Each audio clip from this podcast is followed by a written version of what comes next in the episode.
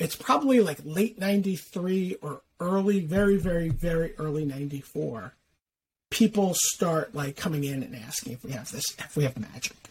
Some guy comes, this big guy, and he's like, Do you have, you know, Magic the Gathering? I'm like, I'm like, no. I, and the guy kind of just picks me up by like my lapels and like kind of like shakes me. Not because he's mad at me, but like that he's just upset. He's like, why can't I find this fucking game? sort of stomps off. And I was like, Glenn, we need to order Magic the Gathering. Right? we we can't get any. Uh, all of this is sort of somewhere between the release of Beta and Unlimited in New York. Hello, and welcome to the first episode of the new year. This week, we've got the legendary Brian David Marshall. Brian, or BDM, is full of stories like the one you just listened to. He was an absolutely incredible guest, and we spanned the gamut. We talked about everything that covered Brian's career, whether it was the magic stuff, the coverage, the years on the road, the growing up with magic at neutral ground, but also this is kind of a an ode to Brian's comic book career. Brian's a lifelong comics fan and he certainly has lived a lot of his life through comics and magic. Along the way, Brian gives a lot of interesting comments about magic now versus magic then and magic into the future. Incredibly honored to have this conversation with Brian. Brian is just wonderful, lovely to talk to. I've also included timestamps with this episode. So you feel free to jump around and listen to the topics that you would like. But if you can commit two and a half hours to listening to the legendary BDM, I highly recommend it. An absolute joy to talk to. Without further ado, Brian David Marshall.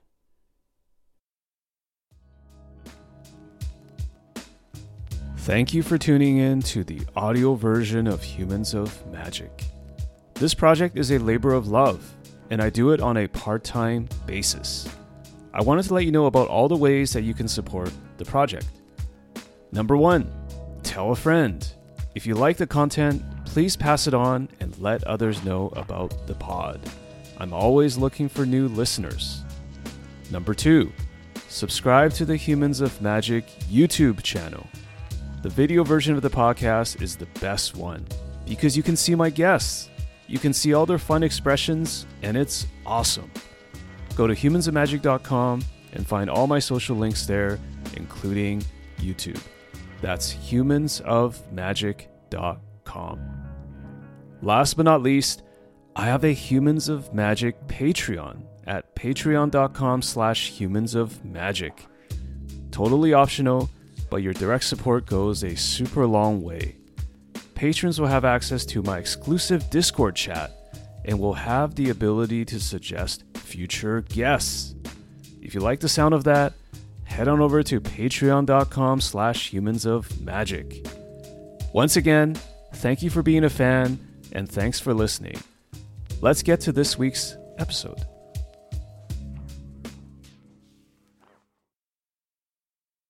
Brian, how are you doing tonight?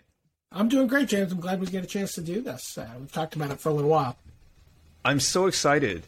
I, to be honest, I woke up two hours earlier than I usually do because I was like, while I was sleeping, I was actually, I think my brain was functioning, and I was thinking about all the questions I'm going to ask Brian, and I, I was just like trying to figure things out, but it's so hard because you have such a such a background of experience, just a wealth of like history and experience. Like, has anyone ever been like starstruck just talking to you, or like super nervous talking to you about magic? Uh, I mean, apparently, I've I've I've heard people tell me stories. So like I I uh, I got a story from Corbin Hosler, who now writes the week that was, which is the column I started for Wizards of the Coast a number of years ago. And Corbin, um, when he first joined the coverage team, was apparently a fan of mine and was really I don't know if starstruck's the right word, but really excited to meet me and really looking forward to it. And um, and I kind of you know wandered in a little hungover and grumpy and said some incredibly inappropriate thing about what I would be willing to do to get a Diet Mountain Dew right now. Uh, and like with Corbin, like about a foot behind me, and that was his his introduction to me. So I don't know if starstruck's the right word, but certainly, uh, you know, dis- disappointed Okay. fan or two along the way. Maybe a little bit more intimidated after the after the diet diet Mountain Dew. Is that, is that is that your go to? Is the diet Mountain Dew? Uh, is that still no, what you I'm- do? Or my I'm a I'm I'm black coffee. Uh, ice cold brew from Starbucks. You know, it was really funny when I was doing the the tournaments. Uh, I would end up with like four or five Trenta cold brew black coffees. Trent is like the secret extra largest size at Starbucks, and because people would just be like, "Oh, I never heard of Trenta. This is Oh, amazing. yeah, it's secret. Yeah. It's, it's it's like the off menu size, and uh, you can sit in it actually. Um, and uh, people would just bring, you know, like Paul Cheon would be like, "Oh, hey, I got I got you, you know, your thing," and you know, someone else would come, and so I would end up having like three or four of those. But so that that's really my drink of choice. But w- sometimes when you're in a convention center, uh, something before the proliferation of Starbucks and other um, Diet Mountain Dew was like my my go-to caffeinated beverage. I have. I, I didn't even know there was a diet Mountain Dew. I've got to try it. Like I, I've only had the vanilla It's- regular one. It's it's I mean it's it's whatever it is, right? It's it's fine. Um, Yeah, yeah. It, it's it's uh, it, it's weirdly um, a drink that I was aware of because when my my brother, when we were young, he was uh, diagnosed as diabetic, and uh, Mountain Dew was his favorite soda. He loved Mountain Dew, and uh, he was really upset that there wasn't a Diet Mountain Dew. It didn't exist at the time, and he he you know, sort of enlisted my help, and we wrote a business letter to Pepsi. You know, like like hey, you know, I'm, I'm you know whatever he whatever he was, right, 11 years old, you know, and I'm I'm a diabetic, and I, I really love you know Mountain Dew, but I'm not able to drink that anymore. You know, blah blah blah. So you know, he's like, is there something I could do to convince you to make a diet Mountain Dew? Yeah, it didn't happen for years and years and years, but at the time they, they sent back a really nice letter and lots of Pepsi products. And, but so so I'm always I'm always just very aware of Diet Mountain Dew. I don't know I don't know if maybe it's not some beverage that other people, but I have a, I have a strong emotional connection to it through my brother. Hey, I like to think that you and your brother had something to do with the formation of Diet Mountain Dew. That would Oh, be I wouldn't- something would to have on your surprised. Wikipedia page. My brother my brother certainly uh, uh, was, was known to kick some ass. So Yeah, yeah. Um, uh, how, how's your brother doing now? so um, my brother passed away this year actually. Oh, Uh, I'm sorry. Yeah, no, that's okay. Um, yeah, he just complications from diabetes and from a couple strokes, and uh, he uh, er, er, earlier this year, and, and, and around, right around my birthday, actually, he uh, he passed away. It was uh, yeah, that was difficult, and so you know that, that's kind of maybe why I was feeling a little wistful about Diet Mountain Dew. So, Yeah, yeah. My my condolences. Oh, thank you. Uh, did you just have uh, just one brother, or you have multiple that, siblings? that was my that was my uh my my one uh, sibling growing up uh but you know i've always been a huge believer in found family uh you know and so i have uh there's a handful of people i consider uh my brothers and sisters and uh you know ex- extended family that has has been uh, really great for me and really great to me throughout this year. And, you know, they, they knew who they are. Yeah. they've been a tremendous uh, support system for me. Yeah, that's that's tremendous. Like I, I think sometimes when you have um, really good friends, they just kind of become family, right? Like Yeah. it, it- there's people that you can just talk to anything about. Like you can talk to them about anything. Like Yeah. sometimes, like I have one brother, and I, sometimes I can't talk to my brother about even certain things that I would tell like some of my best friends, right? Because it's just it's all contextual, right? Yeah, I, I've been I've been very lucky. You know, I know a lot of people over the last couple of years have um, had politics come up in such a way that their that their family that they've they've lost friendships with their family. uh, and I've been very lucky with my family to not have that happen. Uh, and uh, but but yeah, the, the the the extended family, the people that you gather around you as you sort of roll through life, you know, the the, the people that are you know in the comic book store the first time you walk in there, who you're you know you know who, who you know the the the person who was always on the pinball machine you know you would go into when you would go to that bar and you'd, you'd end up you know talking to you know uh, th- those people are are um, that's a special kind of family and, and I think it's a I think that's a special kind of family especially somehow that magic players can really understand I, I really you see you see a lot of those types of relationships a lot of these kind of pods of people that form around um, around people in the game. Absolutely. Um, just bonding over a common topic. And I think, like, exactly the point where you meet your friends or people who become really good friends later, there's a kind of cap- time capsule, right? It's like yeah. a part of you and that person is always in that. I guess this sounds kind of comic booky, which is also kind of appropriate, right? It's like there's a part of you and them that like forever stays in that period. Like when you first talk to them about, I don't know, Spider Man or like some superhero, or like you first had that connection with pinball. It's yeah. uh, commit your first crime. It's absolutely together, wonderful. Whatever. Sometimes you can just like not ever talk to them for a couple years, and then you you meet them again, and just kind of like pick right back up. Right? I think that happens Yeah. a lot. Yeah, I'm, we're having um, a couple over this weekend, and uh, it's a, a, a woman I've known since I was probably like 14 or 15, and you know we were you know sort of both reading comic books, you know, at the same time, and you know sort of forged a friendship that's endured for decades, you know, and uh, Yeah. yeah, and you know, same thing, right? Somebody like, oh yeah, I haven't talked to you in a while. Oh, let's catch up. Let's dinner. Let's do this. But but there's also the people that you'll you'll meet that way that you talk to every day, right? And that's that's uh, that's something pretty special. For sure. And ma- magic is magic is weird for me because I came to magic later than I think most people. I'm a little older than than than most of my contemporaries. Uh, Yeah. You know, not, not a ton, but a little bit.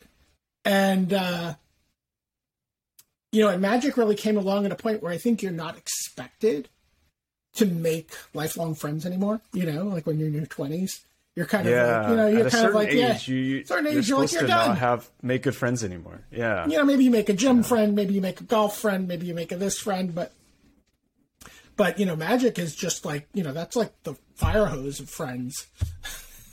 so, you know, so so many people Yeah, I've yeah. met since I since I started uh, playing the game. So How did you find magic initially? Like, what was your story? So, my background is comic books. Uh, I, when I was a teenager, I became obsessed with comics. Uh, I have a signed copy of Uncanny X Men 141, which is the first chapter of Days of Future Past, somewhere around here. I bought it off the newsstand. Had always been into comics and, and in and out of comics. Um, but uh, that comic was like, wow, this is. It just blew my mind, right? Everything about it, from the cover to the story to the art, everything just clicked for me in this way, and I and I couldn't wait for the next issue to come out because it's a two part story.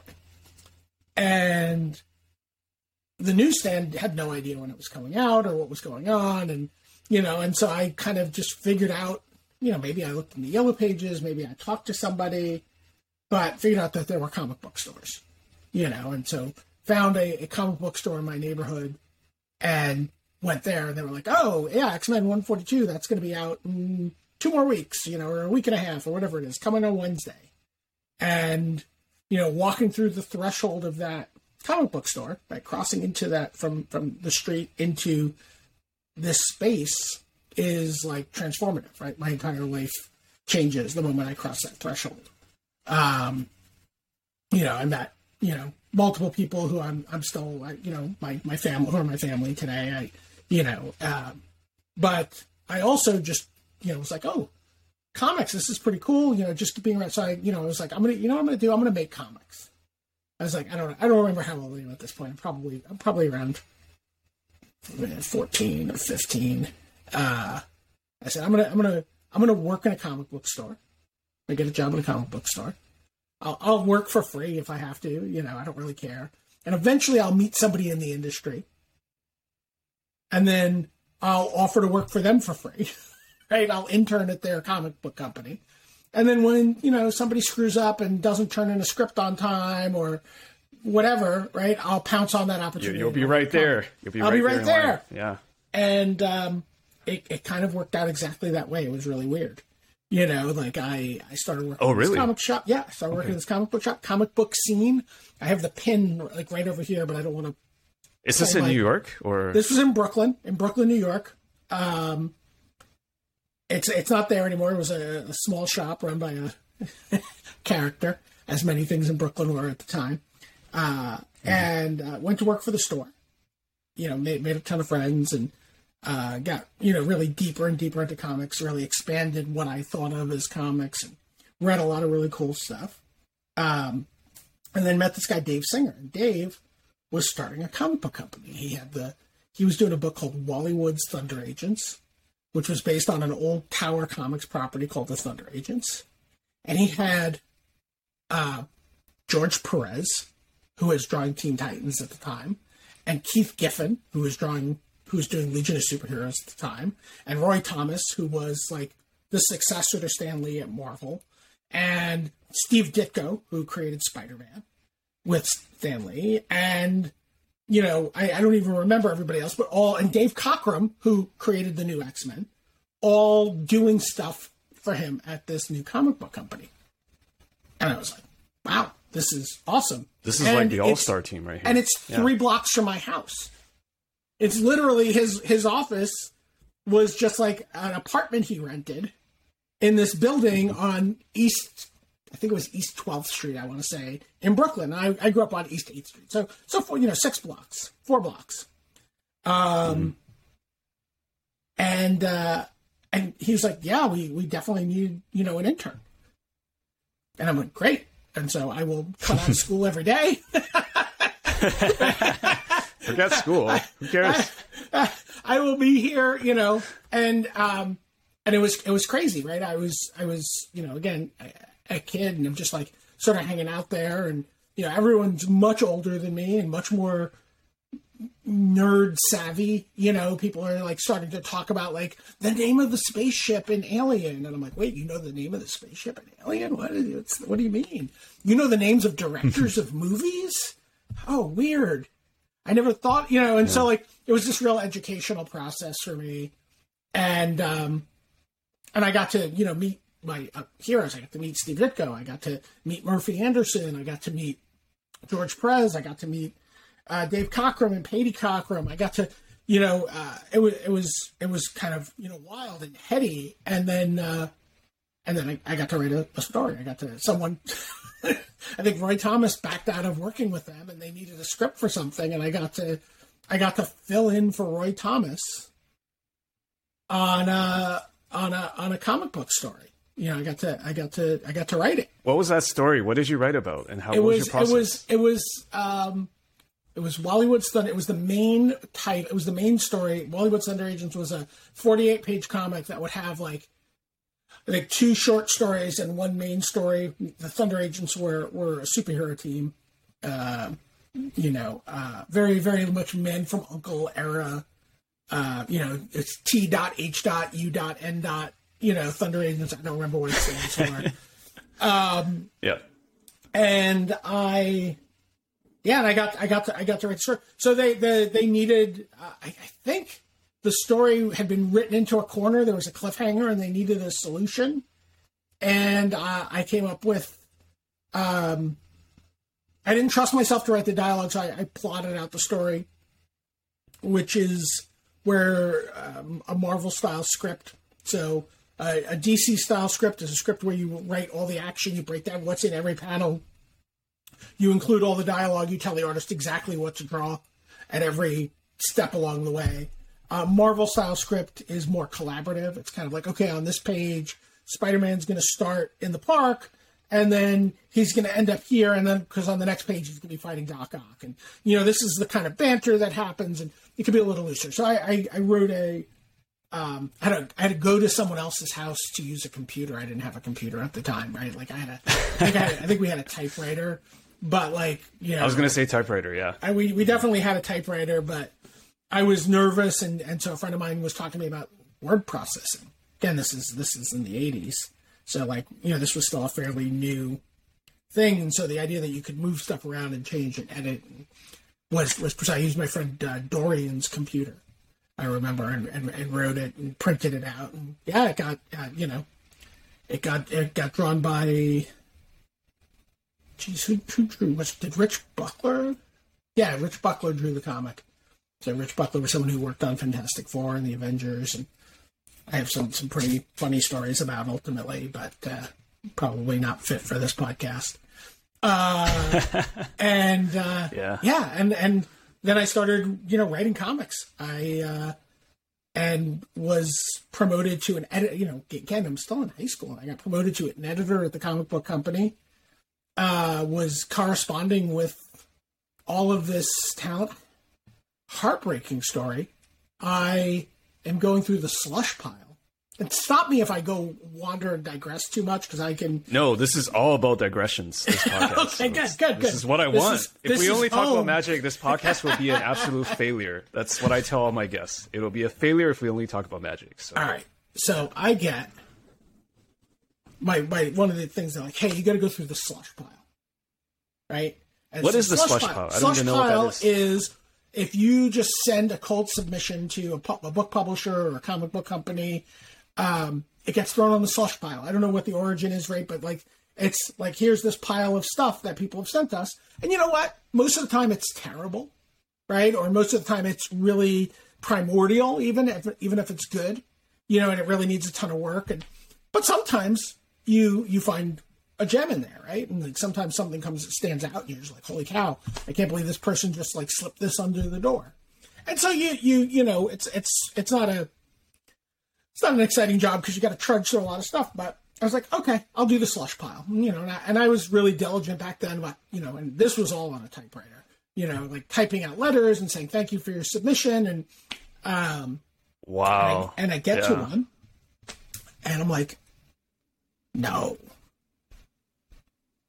Yeah, wait. And I read the cover letter, and it's from Jerry Siegel, the creator of Superman.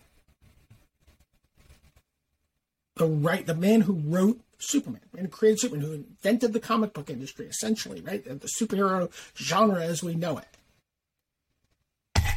And, and it's just he's just like hey here's my i wish i could remember the name of it. I wish i'd kept my files from from from work when i left there.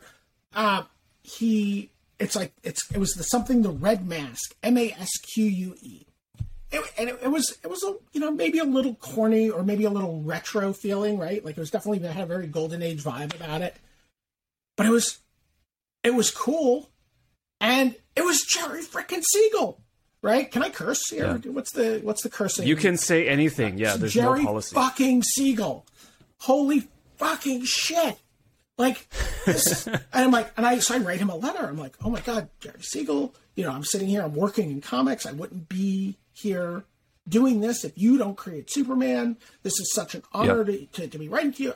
How do we, how do we make this happen? Right? How do we do this book?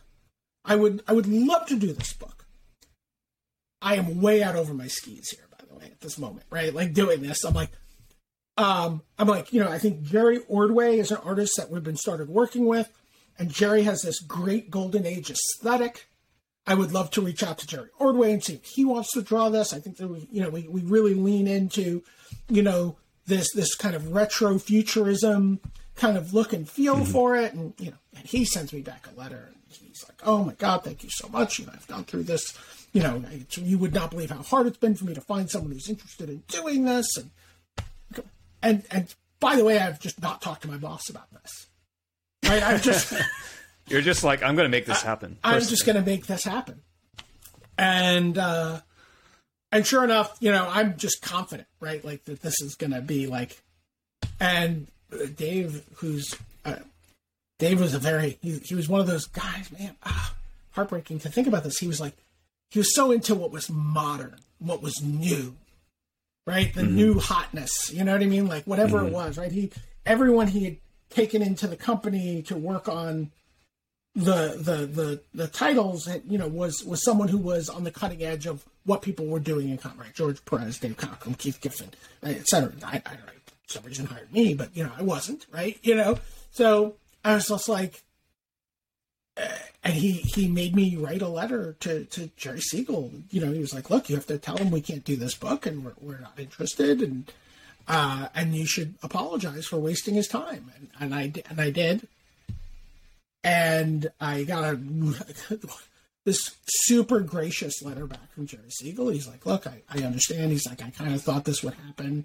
You know, like I, I don't expect anybody wants me to do a. I'm like, and and and that uh, event sort of lights the fuse for me that like I can't really work for people. Right? Like I had this really clear Oh, vision yeah. of something that I wanted to do that I, I, I know would have been well received. Like in your heart, you knew you I knew knew. this was the right project. I knew. Yeah. And so um I I started making plans to to start my own comic book company at that point. And Mm-hmm. uh you know, and, and I and I, I don't know and I don't remember the details. I don't know. I I guess all of that, you know, it wasn't like you had like a you know, you could email your contact list to yourself. I think we had like a Rolodex at the office that had all the. So I didn't have, and when I left, it was you know not under the best terms, you know. Uh, so I didn't have, and I know I didn't know how to get in touch with Jerry Siegel. I, I, I guess I don't even know, you know, because I would have certainly done something. But I, I started my own comic book company, which was a company called Eternity Comics, and did that for a few years. Uh, we published a, a number of books, and again, a, an amazing time in my life in terms of you know making some some some lousy comics some great comics some really like kind of like by the seat of your pants just trying to figure out how to do stuff comics. Um made some great friends and eventually um didn't want to move to california. The company with the, the, the person who helped who funded the the company for us and started it was rolling up two companies into one company out in la i was the vice president of the company at the time uh, but but did not want to did not want to move. Uh, so stayed stayed in New York. Sold my sold my interest in the company off, and uh, that company eventually becomes Malibu Entertainment, which is the company Oh, that wow. published um, that got yeah. bought by that got bought by Marvel Comics a few years later. Yeah. Um, yeah. and then uh, but uh, That's a but period yeah. I remember. Malibu. Yeah, yeah, oh yeah. So that was, uh, and and so I, I was out of comics for years. I, I started working in public relations, which was, uh, you know, sort of I, I when I was before I got into comics, I was like, oh, maybe I'll become a lawyer, and then I didn't want to be a lawyer anymore, and so I, I started. Uh, I moved in a direction of, of wanting to do public relations. Did you continue going to school while you were building uh, Eternity, or did you just? I, I, I, I was always a good test taker, James. So I was okay, always a good you knew what it took to pass. So so I could the- I could I kind of uh. I, I I yeah I mean I could digress off the digression into stories. You know, Digress off the my way digression, through yeah. school, but um. So anyway, yeah. So I, I, I go into I, I start working in public relations, and it's miserable. It's just miserable. Everything is just about like lying, right? And I, you know, to me, it's just about telling a story, right? That's this is what I tell myself as I'm going into it. It's like, oh, you're going to tell a story. You're going to talk about this product. You're going to talk about this person. You're going to talk about this company, and you're going to you're going to promote them. But really, it's just about like finding this like vulnerable point in a competitor or mm-hmm. exploiting some some some some weakness and it was it was so mm-hmm. predatory it was so miserable. And i, I quit a succession of jobs at the three biggest pr firms. Um, mm. hill and knowlton burson marsteller and oh man a, a medical pr firm that was kind of the mm-hmm. worst. Uh, within like two months i went boom boom boom. I was just out Wow. and Okay. went, it just didn't work fit your compass. didn't fit no and then i went to work doing public relations for a nonprofit agency for a couple of years but all the all the while now we're we're we're into the 90s early 90s now Um, you know, Malibu is doing really well. I'm like, ah, that stinks. I mean, good for them, but you know, um, I'm like, ah, Yeah. and I just kind of was like, man, I really want to get back into comics. And I, how do I do this? You know, how do I get back in? Like, you know, I've like, everything has sort of drifted into all these different directions. How do I get back in? And so I, I decided, I know, I'll go to work for a comic book store. Right? That worked last time. Right? And so now I, but now I'm armed with this, this PR background and this, you know, uh, you know, semi-attended education of that, that that qualifies me to do these things, and I, um, and I go to Jim Hanley's Universe, which is this amazing comic book shop from Staten Island that had just opened up multiple locations in Manhattan, and I, I convinced them to, uh, you know, hey, you know, I just kind of want to get back into it. I I started working there over over the Christmas holidays, and then was their director of marketing. I became their director of marketing over and ran a bunch of events for them and but i was also i was uh, throughout all of this i was always a gamer. Right? I was always i was always someone who played games played board games played role-playing games some not as much as i would ever ever liked. Um and was the the game expert for the store right? Like we're ordering new game products.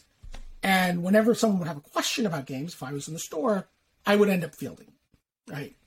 And so people in the, you know, so November 94, first tournament. So it's probably like late 93 or early, very, very, very early 94.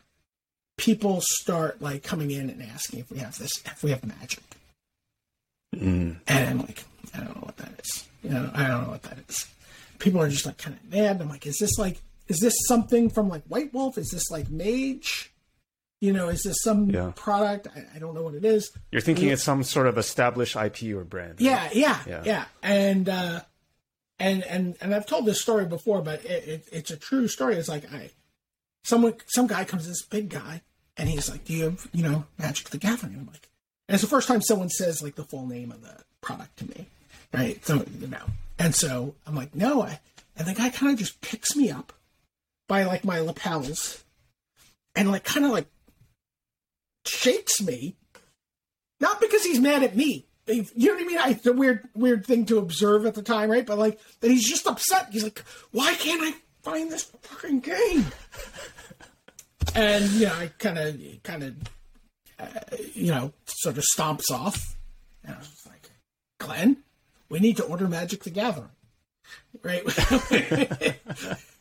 we we we need to find find out what this is." And Hard to forget that. Yeah. yeah, and so we, we track it down. We we can't get any. We can't order any. This is uh, all of this is sort of somewhere between the release of Beta and Unlimited in New York. Right, I don't know when Yeah. that happened re- relative to where it happened in other parts of the country. But the Complete Strategist store I'll be going to on Saturday to play my Brothers' War pre-release. Uh, is still there. Um, they were the only place that sold Magic in the city, really, and they they had they were getting a little bit of unlimited back in, and so me and my my board game group and uh, a couple of other people all bought like two starters of unlimited and like six boosters or something like that. I think whatever we were allowed to buy, and just started playing. Had no idea what we were doing. Um, and and kind of it just kind of snowballed from there. Right? It's like okay, you know, we're not going to buy we're not going to buy any we're not going to buy Antiquities or Arabian Nights, guys. This is all these are this is we're playing for ante. It's not fair to keep introducing cards, right? The idea is someone's going to win all the good cards eventually. Like we like we can't keep adding cards to the pool. It's not fair. And then Right. one friend went out and bought like you know a box of antiquities, and we're like, oh well, that's it. You know, now we're all buying cards. And uh, I think I think the first product I bought a, a lot of was uh, was Legends, right? Where I bought like you know as many boxes as I was, I will I, as I was allowed to buy at the time. Was it all Uh, MSRP, or was the store marking it up, or Uh, Strategist was always MSRP.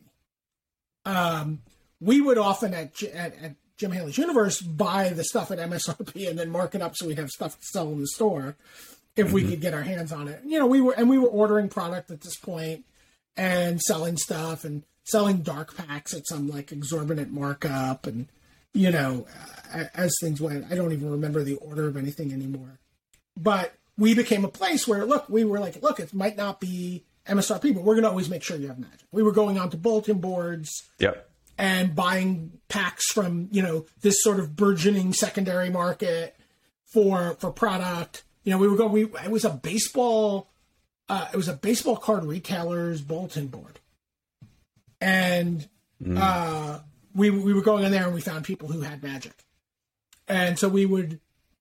Right. so we, Because there was we- no genre for magic cards yet. Yeah, It was just there was- sports cards. yeah. Yeah. And so we, we always had cards. And so we became like this place where people would come to buy to buy magic cards, you know, packs. Mm-hmm. I mean, and so mm-hmm. you start to meet people. And then I met this, this guy, Tony Perotti. And Tony was the first person I knew who was what we would describe now as online.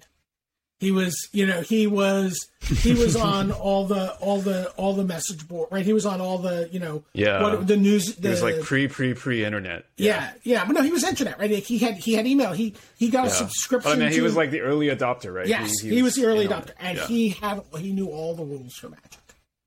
He knew the rules. He was up to date. He's like, here's what they just banned these cards, or you can only play with four of a card now. You know, here's this, and so um, yeah, so we we were we were we were all hooked and we were excited and um, and the, the first thing I wanted to do with Magic actually was, of course, a comic book. Right? Like, first thing I wanted to do was like, Yeah, oh, I want to make a Magic comic. I want to tell.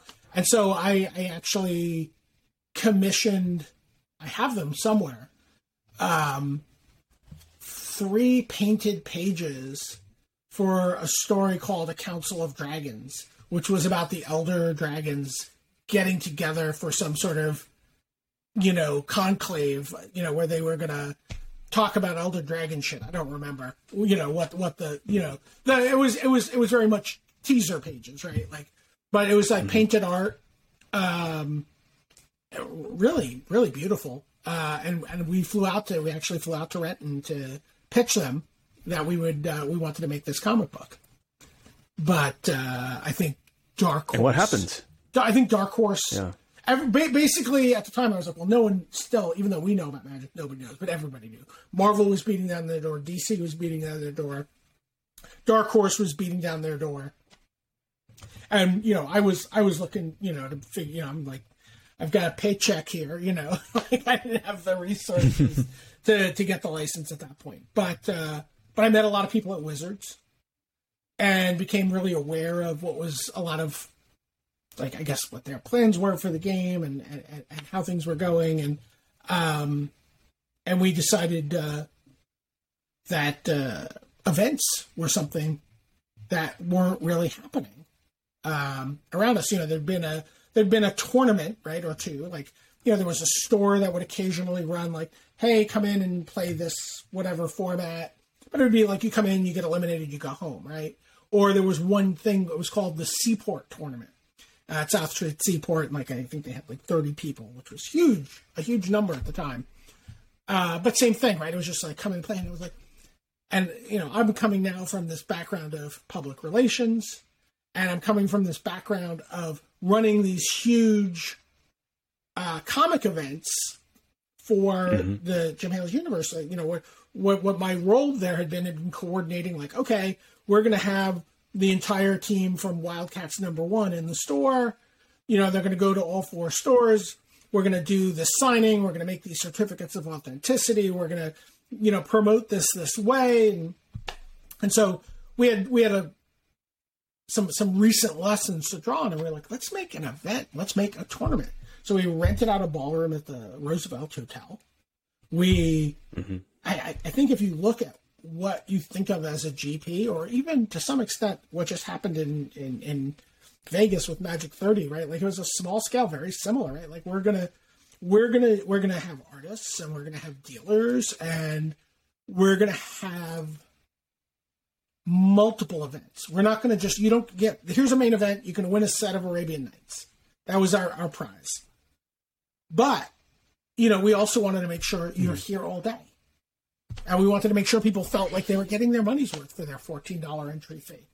Um, and so we we we came up with a whole series of we kind of invented side events, right? at, Yeah. at, at this tournament, and uh, and it was it was a wild success.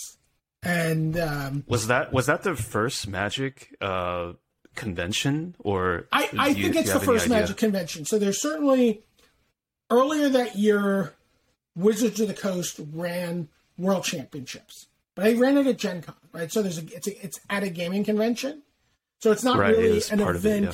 specifically focused on Magic. I Not a standalone. Yeah. I think this is the first large scale standalone event for for Magic.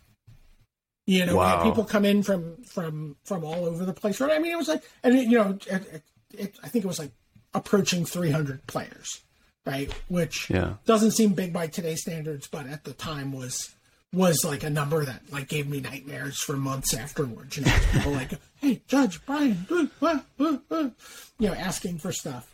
Um, and yeah, it was a wild success. I, I know people who met at that tour- at that tournament, got married, and have children today who play Magic. so Mm. um, Wow. yeah, um, so it's crazy. And so then and then just went down that road, started running, started running tournaments. We we reran that. So if, if you, I don't know if you've ever seen it. Marshall and I, Marshall Sutcliffe, uh, we used to do a video channel called Video Rewind, like MTG Rewind, where he would sit down. I did with not know that. Okay, so yeah, it was this great chat thing where he would sit down with like Brad Nelson, and Brad would replay. They would replay one of Brad's most famous matches, and Brad would like kind of do director's commentary over the match. And I was like, Marsh, I have this great video that we should do this with. And he's like, Well, is it a match of magic? I'm like, No. And he's like, I don't know. My my crowd really wants match play. I'm like, trust me, you're gonna be interested in this. So I have like 30 minutes of footage from that event. Like sign-ups, people playing magic, Yeah. announcements, getting the round started, and we had match footage of the finals. We had like the, you know, and an interview with the winner after the tournament was over. So he was like, uh, uh, "Oh yeah, okay, we got to do this." So, so Marshall and I sat down and did like a director's commentary over this like half hour. It's it's it's so wild. Uh, you know, people just shuffling boxes with no sleeves. You know, dual lands, fireballing each other for one. You know, like crazy, Uh-huh. crazy. This Um, the crazy and- old days. Yeah. yeah, and and so you know, with that event, um, we just kind of realized there was something there. Ran another event in February, which had like a thousand people show up. Right. Oh wow. Uh, Yeah. And you know, and and and and we couldn't get people to leave. Right. That was the right. Like we could like so like by the time we do our third event in March, we're getting charged overages for the room because people won't go home. They mm-hmm. just want to play more Magic. They just want to play more events. There's no People are just sitting on the ground if they have to, just Yeah. playing, right? Yep, yep. And so it occurs to me at, at some point, you know, between those second and third tournaments, that there's this appetite to have this environment where you're around people who are playing Magic, a calendar of events for Magic that is more than once a month. Um, And so the first thing there is to start now running these events in other cities and on other weekends. But then the, the other is to create neutral ground, which is uh, what I believe to be the first tournament center. Right? We we it's a term we invented for the for the store right to describe it. Uh, and you know it was a at the in the first location a 2,500 square foot space in Chelsea, Manhattan, on the ninth floor of a building, and the entire ninth floor, and you would um, it had about 400 square feet for retail. You know, showcases with cards in there. We had some back offices. You know, we had you know some some supplies on shelves, some some probably some Warhammer stuff, but 2,000 feet was play space. hmm It was tables and chairs, right? And we produced a calendar of events seven days a week, you know, Uh, every day you come in, there would be a magic, at least one magic tournament. Um, mm-hmm. you know, you could always just like get people to play you sealed deck. You know, people used to play sealed deck for money. People would buy, buy a starter and two boosters, you know, mash them together and play for play for money. It was always it was crazy. Um, mm-hmm. But you'd always, you know, and and we were just, uh, and so we we we started doing mail order. We started doing that, and then that was that was the next uh, handful of years of my life was was running. And, and, this is the first of its kind, right? This is I, like I a true so. innovation. Like this I, is a tournament so. space in a store, right? Yeah, yeah, it was. It was. It was a a place to play Magic, and and other games, right? We we we we worked with other games as well, right? But it was primarily Magic, and mm-hmm. the idea was you could come there. We would always have eh, what you think of as Mox boarding house right now, or or um, Cafe Mox or whatever it's called in, in Seattle, right? Like, um, mm-hmm. except instead of having good food, we sold hot pockets and Pepsi. um, you know, but the gamer's diet, yeah. But but but it was mm-hmm. it was it was a place where you would go and you'd like play Magic, and you're like, there was no Magic card you could ask us for that we wouldn't have in stock. Right? We, right. we, we had the, right. high density library drawers filled with, and and so we we were like, hey, if you want if you want dual lands, we got them. If you need Juzams, we got them. You need Moxes, we got them. I, I I don't even want to think about the value of Black Lotuses that passed through my hands over the years. Yeah, you know, um, yeah. yeah, and then uh, that that really, you know, we we opened that in uh, May of '95, I think. So how how did you how did you guys even get the word out? Was it just purely word of mouth that people knew about Neutral Ground or what? So we we took ads in every uh, every magazine that had uh, that was writing about gaming. We uh, had a sign at the Complete Strategist because we sold singles and uh, offered play space. Um, it wasn't the strategist didn't view us as a competitor to them. They didn't sell singles. Um, and so people were always like, well, where do I go to play Magic? So they loved their, and their employees would all come and play Magic at our place or play, uh, or play ah, miniature okay. games or play D and D, right? Like you could do whatever. Sure. Um, so they loved telling people to come to us.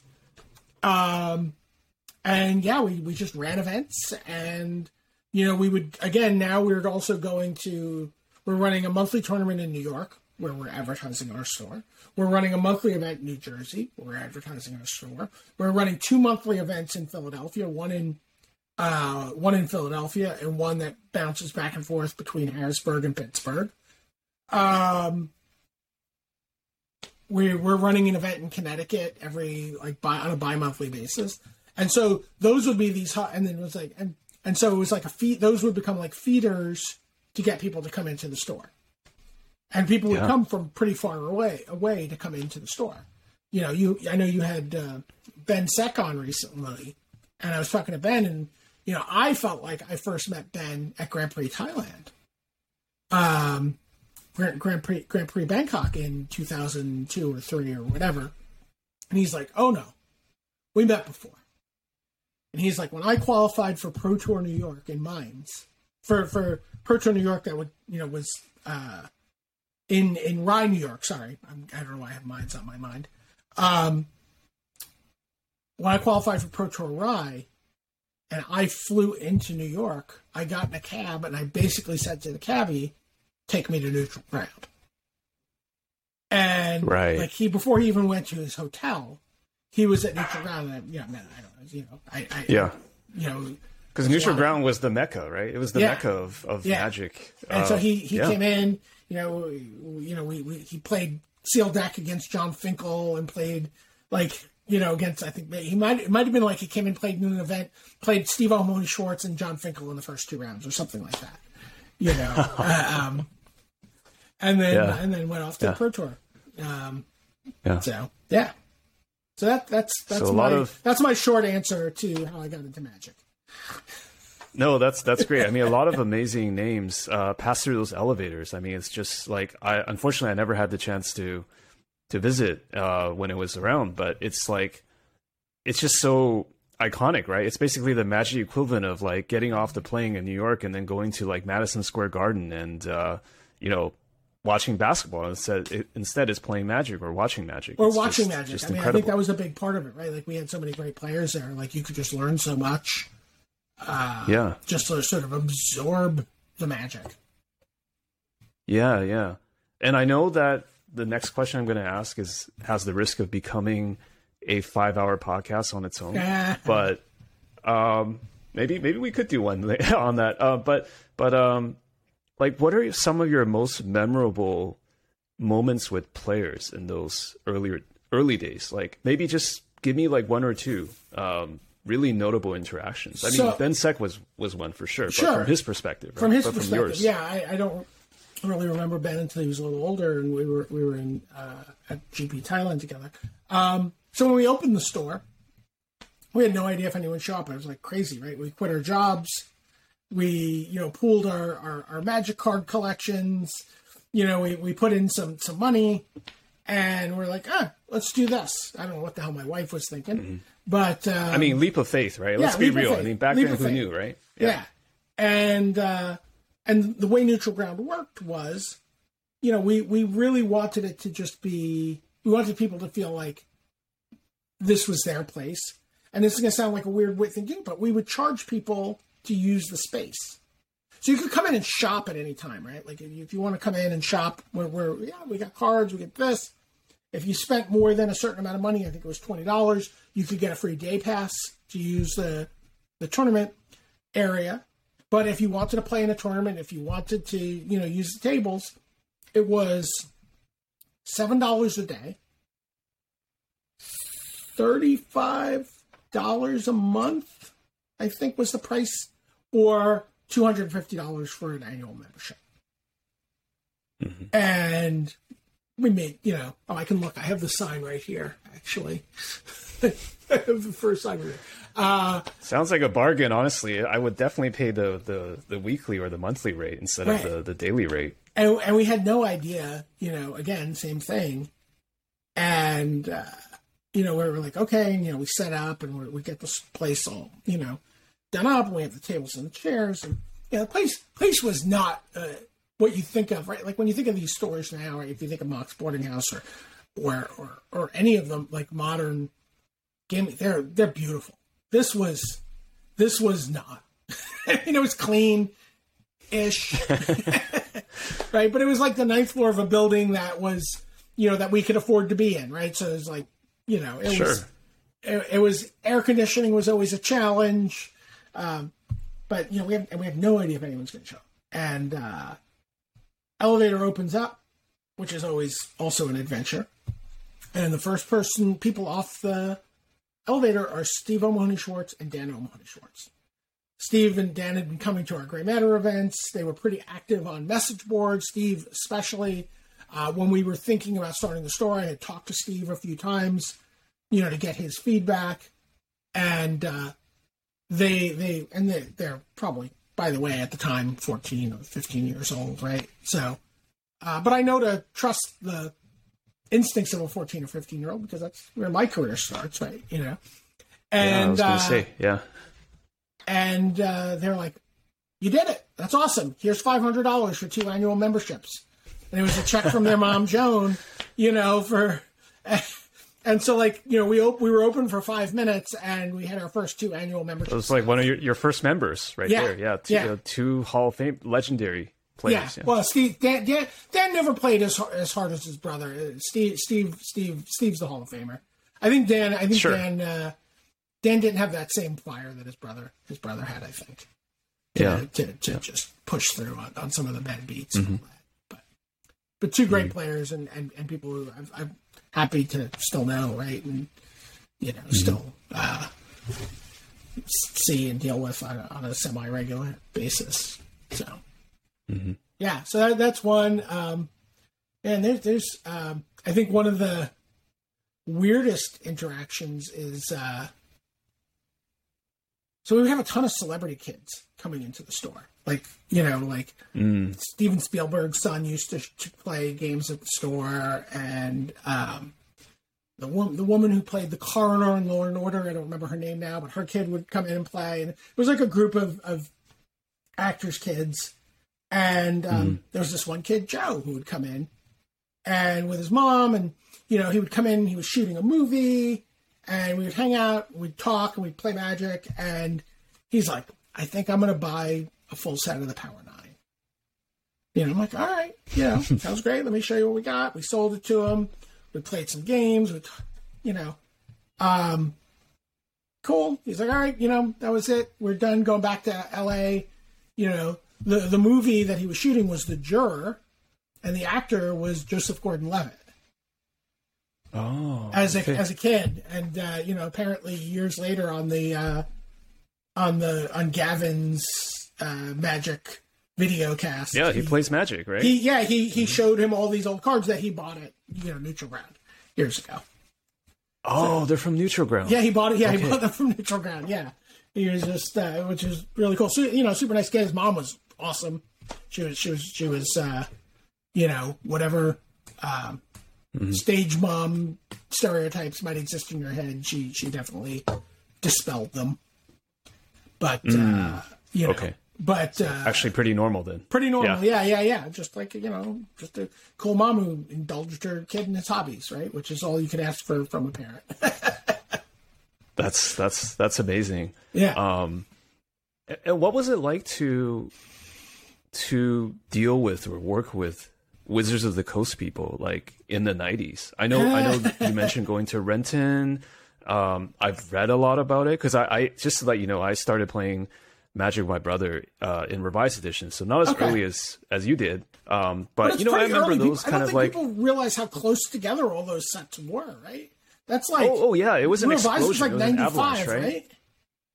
Yeah, because they couldn't. Because like people don't know now, but like they couldn't keep magic around. Like it was just like so. When you're telling me the story of like you can't find magic, like I think people now have no No idea. no idea of that. At least anyone who's gone into magic in the last 20 years, like because now you can find print runs of everything. But like back then, you had to like I had to get my mom to like drive me to a store to find this packs Yeah. because like this place is sold out, that place was sold out. Like you, the stores couldn't keep them on the shelves. Like people would just buy them instant instantly when they when they came in, right? Right. So the reason I asked you about MSRP was just like even back then, like if I could get my hands on any product, I'll just beg my mom to like help me pay for it because like you couldn't keep the product, right?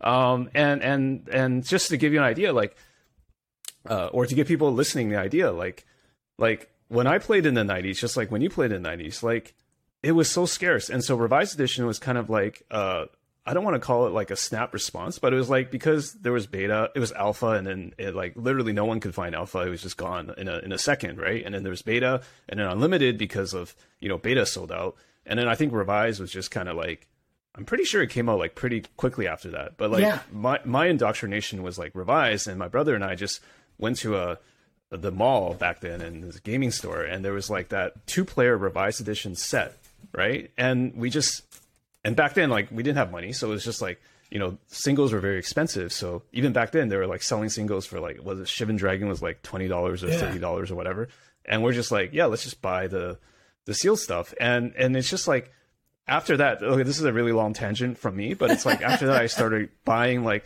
the duelists and like reading about magic. And, Yeah. And, and, and so I would read all this stuff about the magic culture, even though I wasn't going to tournaments or even playing Where, that where, much. where were you living at at the home. time? Uh, Vancouver, Canada. Okay. Um, and I have to shout out a store in Vancouver, Canada. I don't know if you know this store. It, it it's no longer around. It was called uh, Mishra's Game Factory. of course. Yeah. They, and- they also advertised in all Okay. the magazines. Yeah. Yeah, yeah, Yeah, they would exactly, advertise right? the 'Cause it was so, I, and I, and Yeah. I think I rem- and I, I think I might have read about Neutral Ground or seen an ad somewhere in uh in a store there. Um, but I remember like Mishra's Game Factory. I wish I could find the photo now, but they actually commissioned Christopher Rush to like paint this beautiful mural. Right? It was like it was like three rooms. I don't know how long it was, but it was incredible. It was just like original artwork, and they put that in the in the back room. So it's like the play area of that store was literally like an original commission by Christopher Rush. Wow, like it had all the, it had like tree folk, it had goblins, it had like the stuff that he was drawing on magic cards for art for magic cards. Like they did a one off. Like I, I need to find the photo and send it to you because it was just please. it was just incredible. the store was like as cold as a fridge, but but um, Oh, I, I, I will never forget great. that mural. It was just Given the air conditioning at neutral ground, that sounds amazing to me. I don't know if you saw, but I was holding up a revised booster pack. I uh, yeah. when I was at Magic 30, um, Sam Tang, I don't know if you know Sam or not. Um, Uh, he did the Kitchen Table Magic podcast. He's uh, Yeah. out of Seattle yeah, yeah. the time, right? He, uh, a group of people were doing a chaos draft, and he was like, "We're going to open a revised booster." And so we, uh, he brought a revised booster. We opened it up. We shuffled it. We put the cards face down, and everyone who was at the table just got to pick one card face down from the from the revised pack. it was super fun. There's like something about the texture, like that. Just I, Yeah. I got I got a conservator uh, out of the pack. Um, there's something about this, like the faded color of revised, like the, Yes. the washed out color, and like the Yes. it's like almost like a rougher texture to the card back than than what you think of today. It's just like, it's just like, beautiful, and that And and, that gor- yeah, they really right? are. I guess Yeah. the smell is kind of around, but yeah, No, there's something. There's something. There's Just- something pretty special about revised. de- definitely. So um, back to the question was like because I remember reading about uh, uh, you know wizards and what it was like because I mean they were they really were a startup back back then, like with uh, Peter Adkison and uh, pe- people in the company and like a handful of artists they commissioned. So what was it like working with wizards or dealing with them? Like uh, yeah, So so when we started, um, again, I, I went out there. I'd met some people for the comic thing, and a lot. There was a lot of turnover at Wizards, and so those people turned over pretty quickly. Uh, and then when we started running events, um, you know, we got set up to run Sanction, the Duelist Convocation, right, or the Duelist Convocation. yeah, DCI. And so, but the Yeah. oh, the way the old DCI worked was it wasn't Elo, right? It was you got a you got points because everything was single elimination in the early days of tournament magic. I had no idea. I didn't play Everything tournaments everything was single 2000s. elimination. Yeah. Oh my god, that was such Wow. a. sh- We had no idea that when we ran our first tournament. We figured it out about ten minutes before the first round.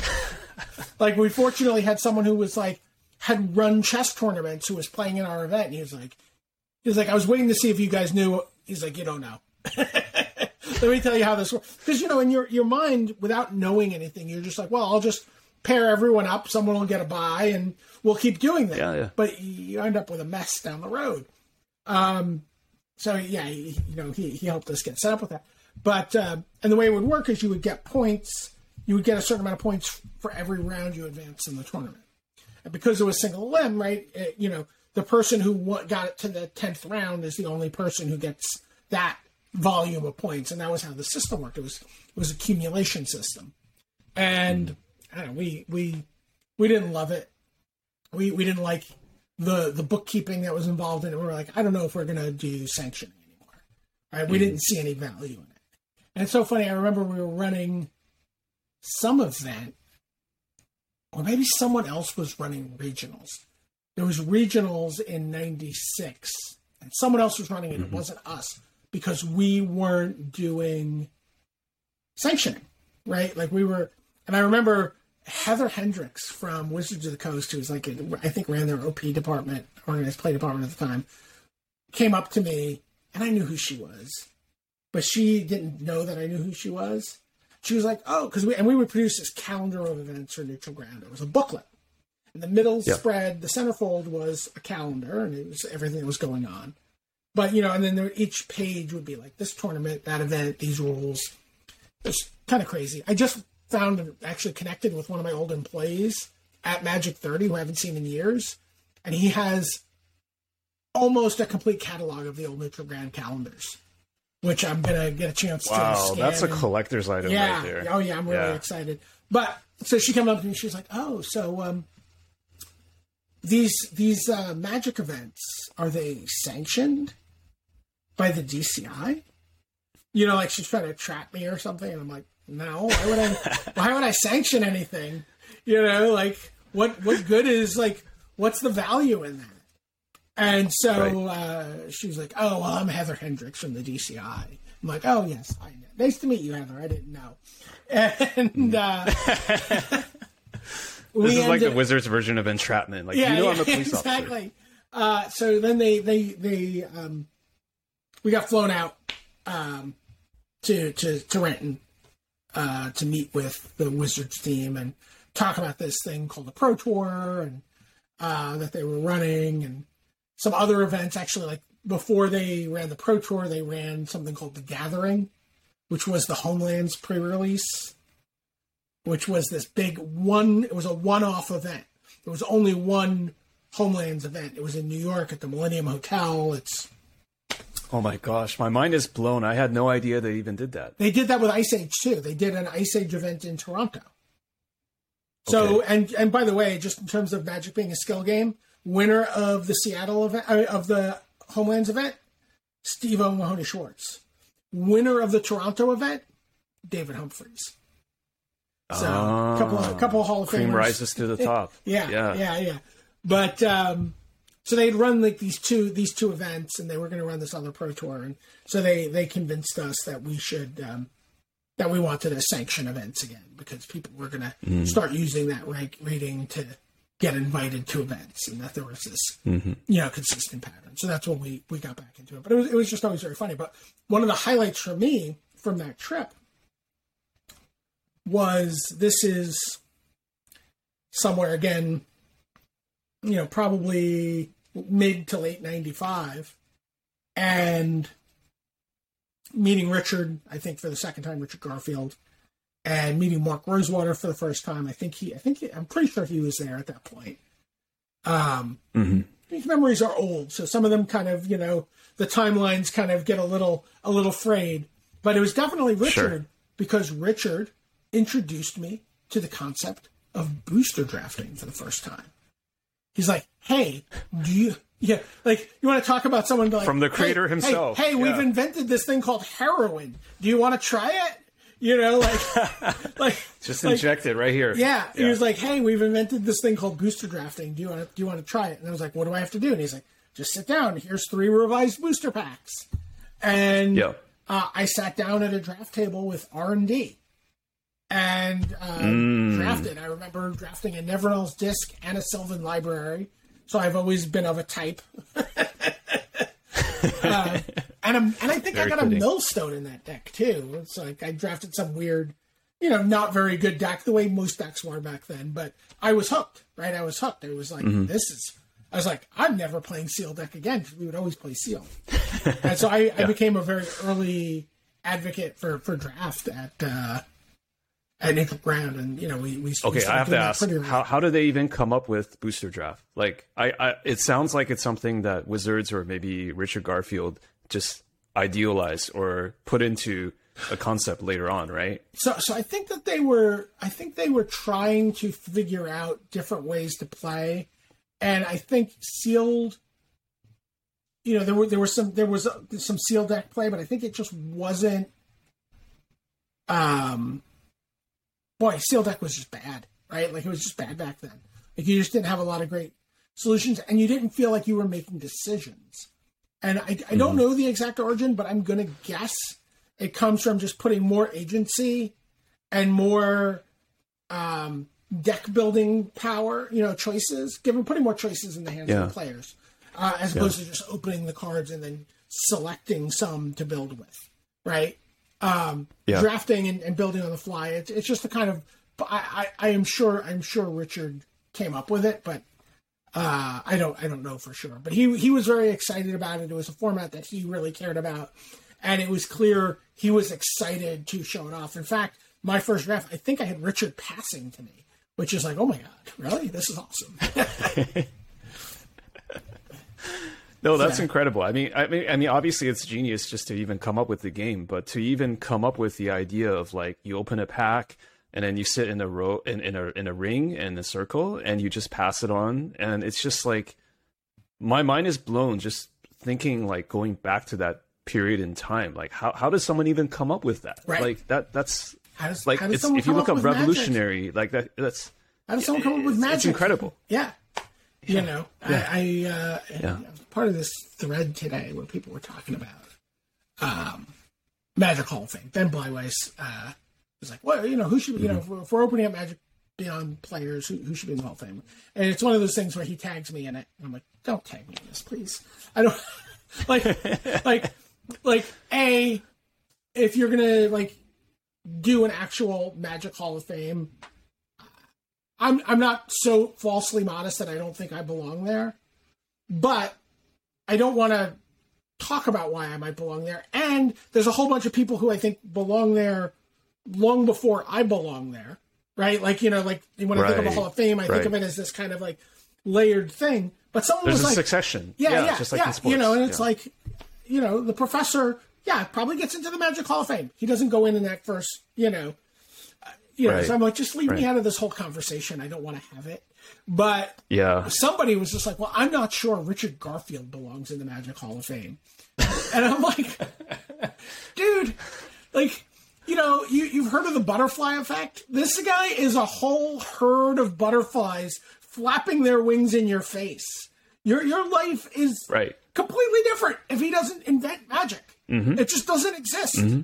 You know, mm-hmm. it's like you know, just I, I I'm flabbergasted by the It's, it's like saying, uh, you know, Stan Lee shouldn't be in the comic book Hall of Fame or something. If there is one.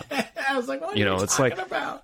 You know, he only created Marvel and like Spider Man and these these I- properties, right? It- It's funny. yeah. I, I recently had the revelation that you know um, Richard really is analogous to Stan Lee or George Lucas or you know like these people who've just Mm-hmm. it's the same pantheon, really. right yeah I mean, it's, people, let's be real. a very small group of people who have created this this franchise this this play pattern this you know sub industries right like think about and and nothing is like magic nothing is like magic think about Mm-hmm. you know at magic 30 think about all the people who were there the artists who were there the vendors who were there the cosplayers who were there the players who were Mm-hmm. there the content creators who were there the judges who were there you know I, I that that's just like off the top of my head right like all these Literally created an entire industry from yeah, nothing. yes, yes, and people who are writing, and people who are doing video, and people who are doing TikToks, and uh, and, Yeah. and and people who are making you know making their living off of magic in Right. all of these really different, unique ways. Um, Yeah. There's really something something special about that. Although we did get the downside of the butterfly effect. Uh, I was talking to Eli Kassis, who was uh, the finalist uh, at the Worlds, uh, and someone who's been playing Magic possibly longer than I have. Uh, someone who was an old time gray matter guy, and we were talking. He's like, "Oh, you're going to talk to Richard Garfield. You're going to do this interview with them. Uh, what What are you going to talk to him about?" I'm like, "Well, you know, I'm going to talk about this idea, right? Like, that what are our lives like, right? If if Richard Garfield mm-hmm. doesn't invent this game, what happens to it? Where are we? You know, uh, you Yeah. one of the things I just like it's kind of amazing to me. He's like, he's like, you know, Yeah. I have thought about that a lot actually. And he's like, he's like, I, he's like, I think if I never found magic, he's like, I don't know what I'd have been. He's like, I think I'd just Right. be a doctor. And I'm like, this is not a great argument, Eli. no, no one wants to hear how you would have been a pediatric oncologist if not for magic. you know? Yeah. A- absolutely. Not to mention the millions of people who maybe are inspired to do something like magic adjacent because of magic, like just just high Pokemon, fantasy or Yu-Gi-Oh, or- Flesh and Blood, Hearthstone, Yeah. right? All of these other, you know, not not that I don't think Flesh and Blood's a billion dollar franchise, but these the other three are billion dollar franchises, multi billion dollar Sure. franchises. They don't exist without Magic the Gathering. Absolutely not. Absolutely not. So I, I think I think I think Richard or Dr. Garfield, like he he's got to be up there in terms of like if there's a yeah if there's an award for that or a Hall of Fame for like all time whatever, I think he's got to be in there. Yeah, He's got to be in there. yeah. That was that was that was by the way that was such a great honor for me this past weekend to, to get to interview Yeah. him. What was it like talking to him uh, for Magic Thirty? You know, I, I've so I've, I've talked to I've obviously known him for a long time, and you know, I, w- I wouldn't say we're, we're friends or anything, but you know, you know, we we're friendly, and you know, we, uh, I think you know, there's mutual respect there, right? I mean, you know, just not not representing something more than the relationship has been more than it is, but uh, I was pretty honored that he trusted me to to sort of conduct this.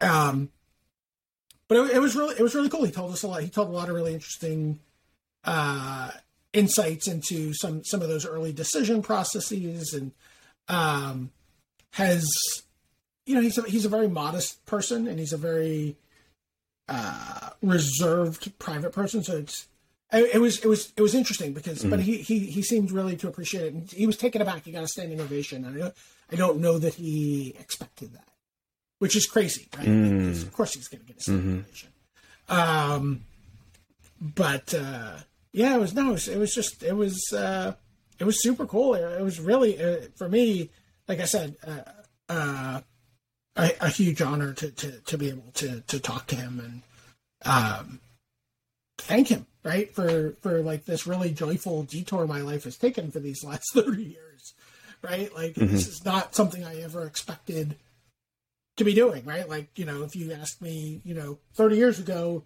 where will you be in 30 years and it's like oh, i'll probably be like some you know uh you know comic book creator or you know you know maybe doing something in film or or you know but you know something very much in the entertainment space and mm-hmm. you know really did not mm-hmm. expect mm-hmm. to become a game designer and an event organizer and an on-air personality and mm-hmm. you know uh, you know you know someone you know you know social media person and all, all of these things yeah sort of happened I, I don't think i expected any of that you know, you never expected to be tagged by someone on Twitter that you should be in the Magic Hall of Fame. So there you go. Yeah, it's all surreal. Yeah, yeah, yeah, yeah, yeah it is. It really is.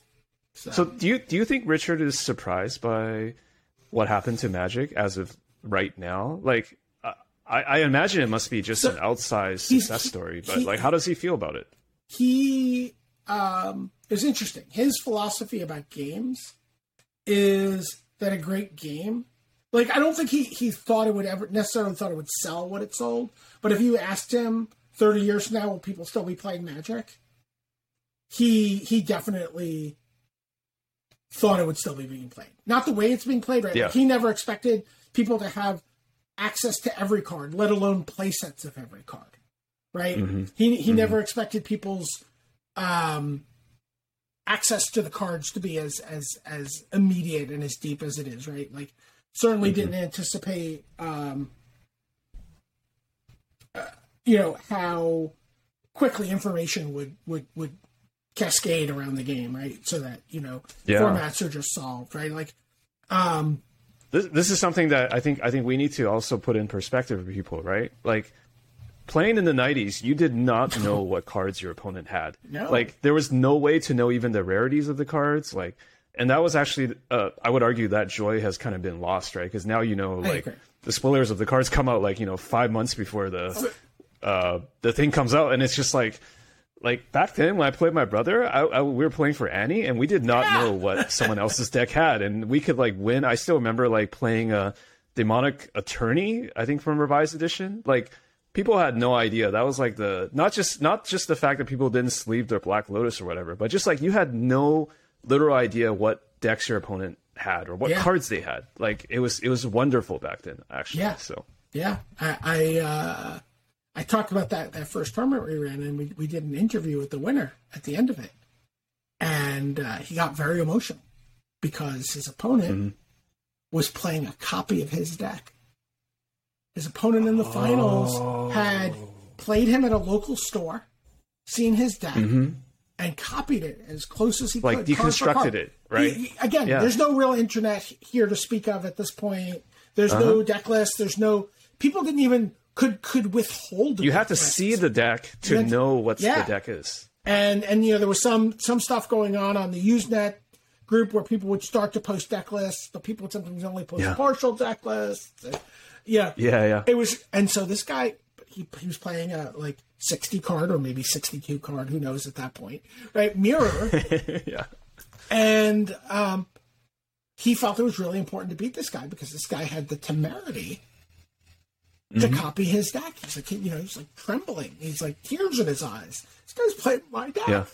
You know, yeah. and it's like it's like looking into the mirror. Yeah, yeah. yeah. We we had no idea. You know, uh, you know, certainly certainly no idea that decks would just become so fungible, right? Like just so yeah. Um, you know, you just like copy this notepad file, drop it into Arena, and Yeah. you know, oh yep, two wild cards, got it. All right, let me start playing with the world champion stack right now. It was. I, I'm sorry, I went on a huge tangent, but I was Oh, asking right. about about Dr. Garfield and and uh, and basically like uh, he expected people would still play the game, just like Yes. you know it was like uh, as if it was goldfish or whatever, like a pastime, but not not like what it ended up becoming. So, right? so, so I think if you look at the the communities that have spun up around Cyberpunk or Netrunner, I'm sorry, Netrunner is the game.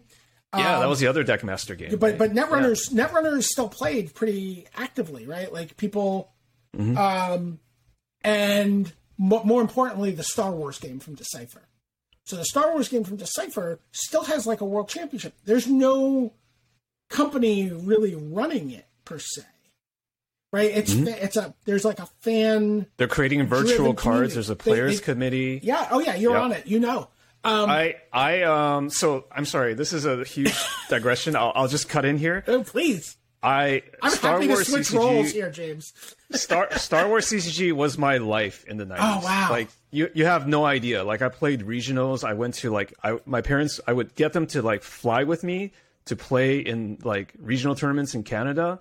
Like basically I peaked as a card game player in the 90s Nice. like when I got into Star Wars CCG Decipher. Like I did not play Magic in the 90s as much as I could have simply because Star Wars CCG was my life. And so I got back into Star Wars CCG later on, found out about the players community. But sorry, that's a Yeah. huge tangent. But like, I love Star Wars CCG, like just like you love Magic. That's Yeah. just to like you know. It, but it's great because it, it contextualizes what I'm talking about. And what Richard described to me is what he thought Magic would be like in 30 years.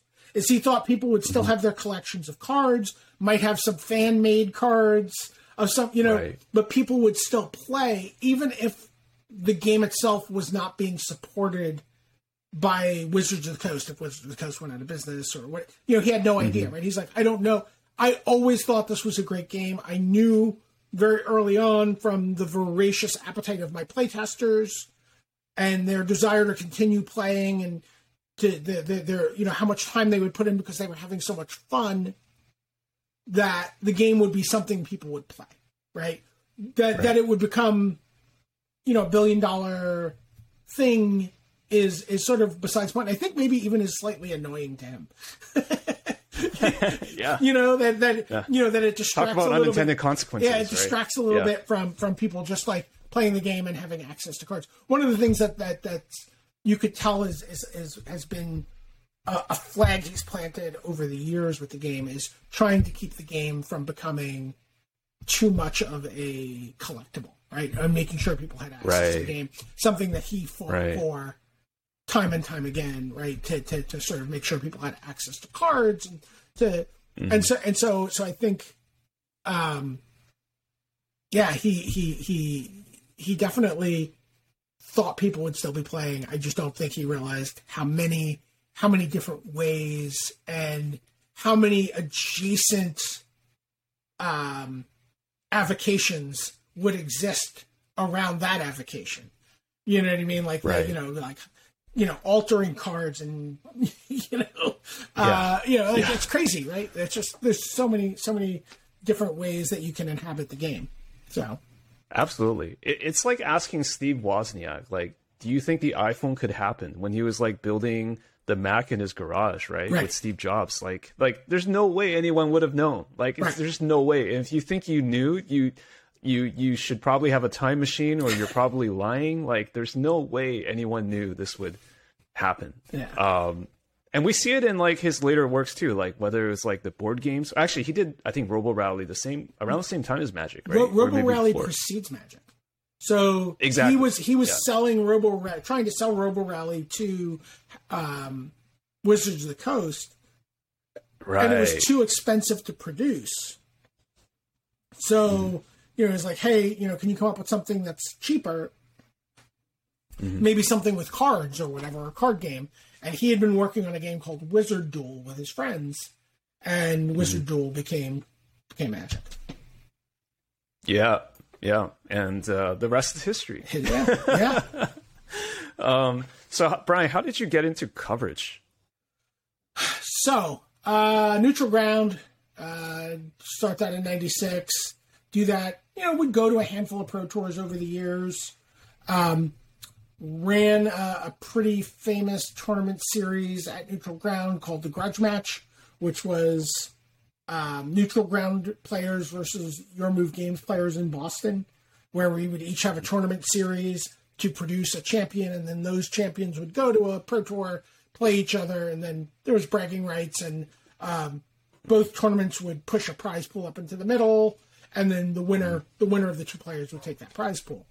Um, and I was doing a lot of content around that. So I, you know, really was pushing the envelope on. Even this is like in the late '90s, maybe early 2000s. I don't remember exactly, but still, people would try to withhold deck lists when they played in events. They'd be like, "I'm going to mm-hmm. play in this event, but you can't publish my deck list." And I'm like, "Dude, I'm doing this for the deck lists, right? Like, yeah. I I want people to come to my website buy Magic cards, right? Right. So this is all about deck lists. So all my deck lists said by playing in this tournament, you agree that your deck. If you don't want to be in the tournament, you can drop right now. But if you're playing in the tournament, your deck list is going to get published. Whether you win, lose, or draw, there's nothing you can do. Right? Yep. That's yep. just how it is. You know, and people were like, "Well, I have the copyright on my deck list." No, I we you actually you actually do not. Um, mm-hmm. And so we we were doing a lot of coverage around the events. We were doing like um, uh, weekly metagame analysis. Um, mm-hmm. You know, doing breakdowns of, of, of, how all the archetypes paired up against all the other archetypes. You know, we, we could tell you, you know, and um, when things changed at some point in uh, after 9-11 honestly the this the, couple things happened.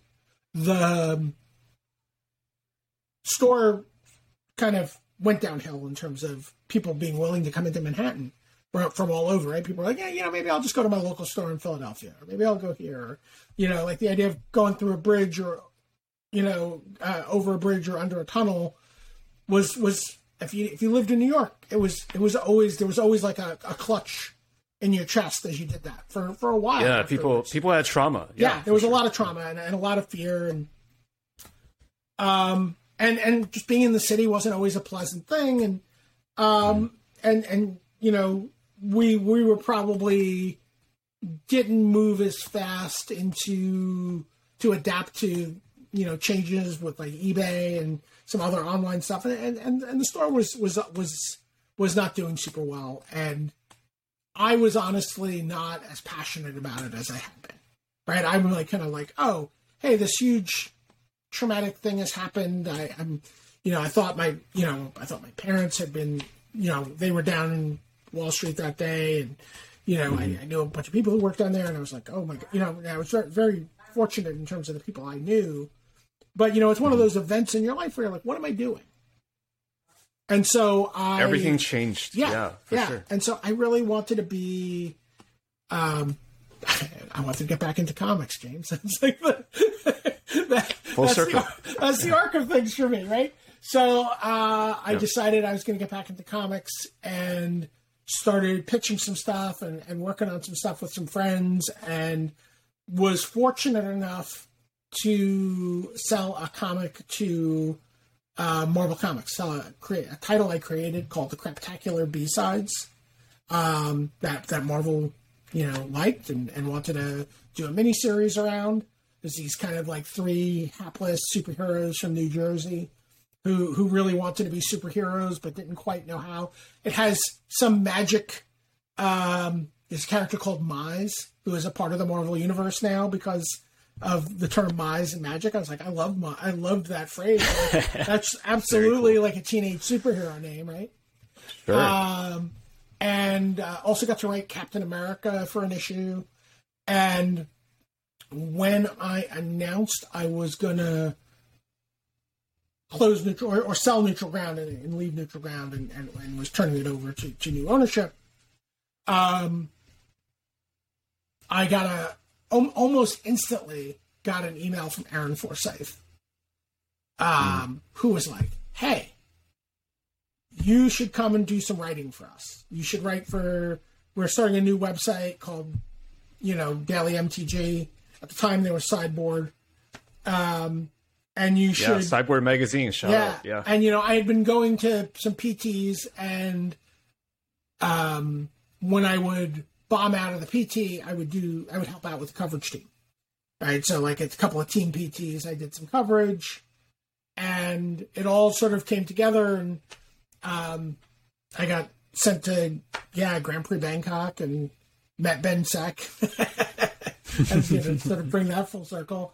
Uh, that was my first Yeah. event where they I was just by myself at an event, uh, and then started in like 2002 or 2000. Yeah, Chicago 2002 was my first pro tour doing coverage as a full time member of the coverage team, and Yeah. um, and then just you know never looked back. I, I just kept doing that. Uh, I love traveling. I had never really traveled very much when I was younger, and so Yeah. um, the opportunity to see all these different parts of the world, to travel to Japan, you know, travel around Europe, tra- travel to, you know, um, you know, Hong Kong and Bangkok and Kuala Lumpur and, and you know, these places that, you know, I, I wasn't necessarily, you know, going to get a chance to go to, you know, normally was uh, phenomenal, right? And to meet people from all over the world and to make friends all over the world. Um, what it, you know, was, was just so amazing to me. And uh, so I started out, you know, back then coverage was text. That's all it was, right? Like it was it was all text coverage, and so I could write pretty quickly. I had a lot of experience as as a writer and as an editor, and I, you know, um, turning things around on tight deadlines, and so I was I was pretty good at it. And I think I brought a different voice and sensibility to to text coverage at the time. You know, really really pulled uh, pulled out some of the personalities of the players and you know, really let the players uh, talk.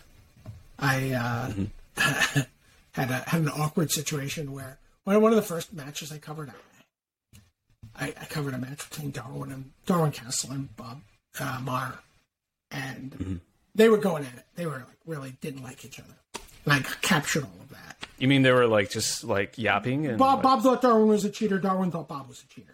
Was really what comes across if you read the, the coverage, right? It's it's it's it's from uh, first round of Pro Tour Yokohama, right? They they were basically accusing each other of playing with marked sleeves, right? Some amount of gamesmanship, some amount of, you know, uh, I think Bob really thought trying to get the edge. Bar- yeah. I think Bob thought Darwin had marked sleeves, and Darwin was like, "Well, if you're gonna get a sleeve check on me, I'm gonna get a sleeve check on you," and and it was really heated.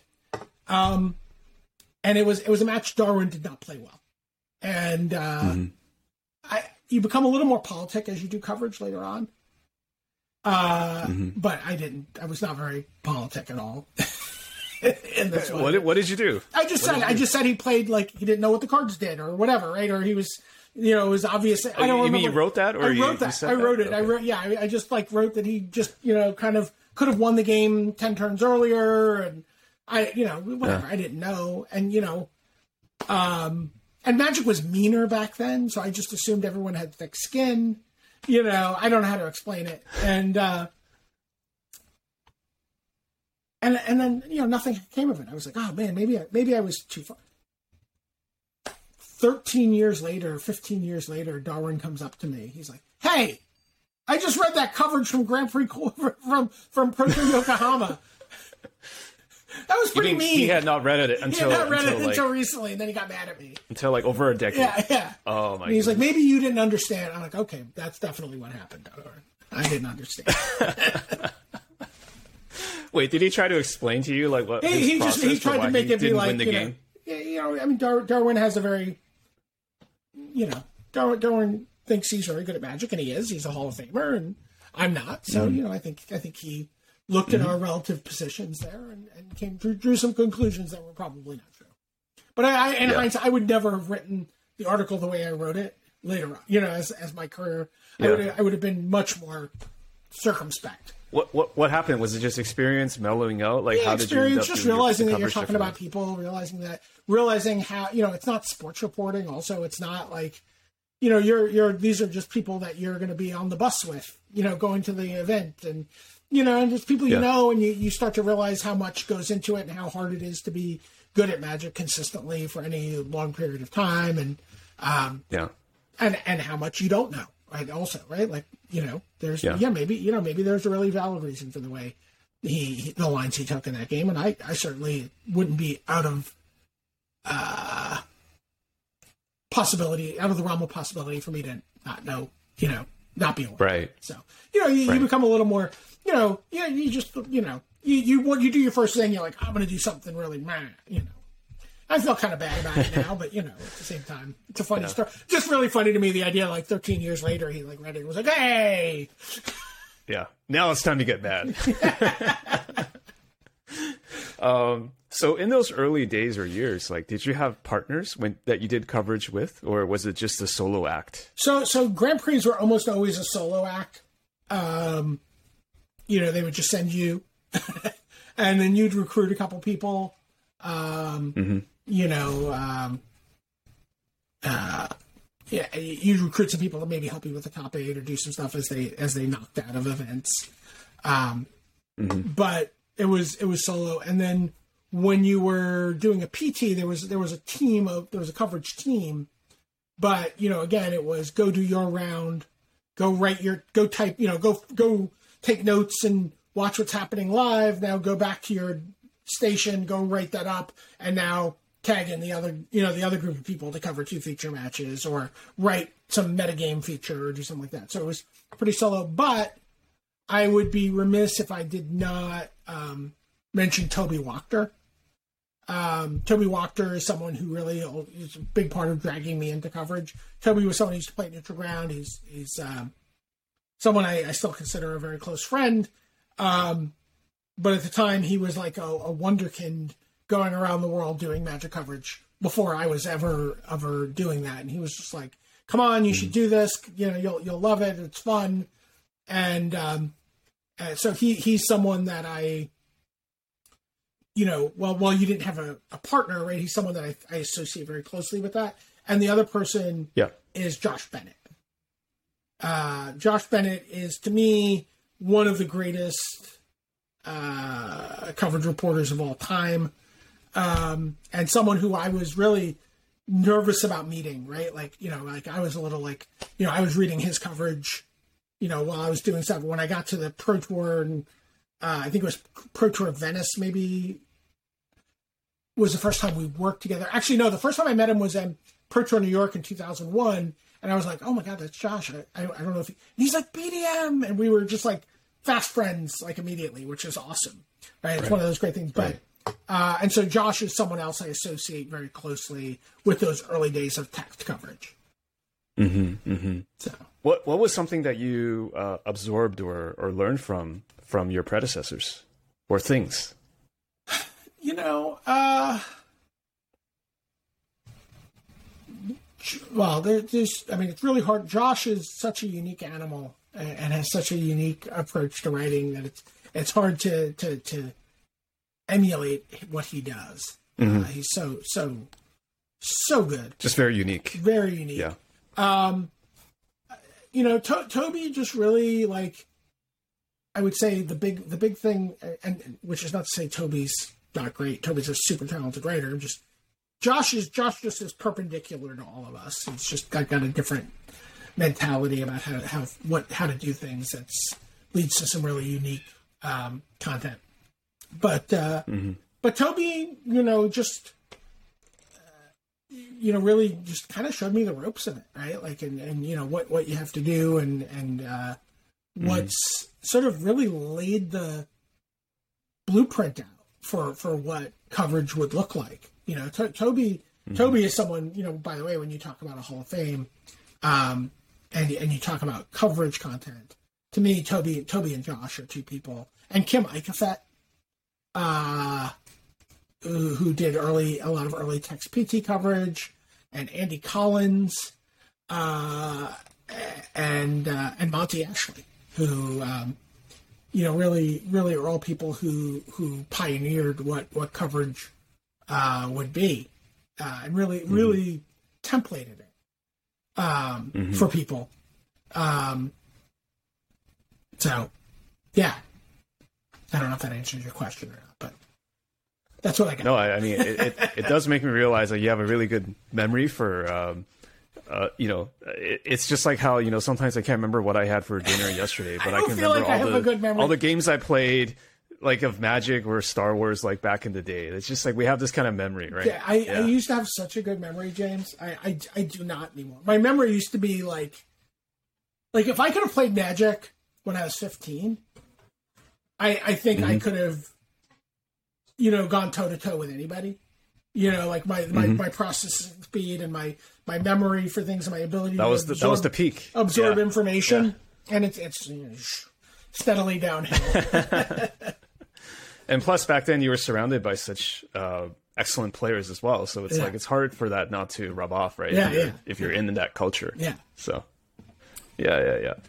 Um, so of all the places that you visited as part of doing coverage, mm. um, is there one that stands out as being particularly memorable? Like, is is there one that you would pick out from like like in terms of like people or events or like it's like very hard to forget? Uh, you know, I think that the two spots that really stand out for me um, are are Paris and Honolulu, and part of that is because big part of the coverage coverage is like pretty lonely, right? Like you, you do coverage, you're like it's great, like you're there with your friends, you're you're you're in this incredible bubble of you know people who are all kind of like minded with you, but you're also in this city. Mm-hmm and you don't get to do very much, right? You know, and and mm-hmm. and you work these really long days, you know, and you're you're up at eight a.m. Uh, and making your way to the tournament site, and you see the local Starbucks, and you go into the convention center, and you buy some like whatever the hot dog is of that country. You know what I mean? Like whatever, like just crappy convention hall food that is universal to the world and you get done at like you know nine o'clock at night and you know maybe you do a draft in the lobby with your friends but really you're exhausted and you do that all over again. Yeah. So it can be a little it can be a little like oh i'm in wherever and i didn't do anything. And so so for mm-hmm. me paris, paris and honolulu are two trips where my wife uh, came out.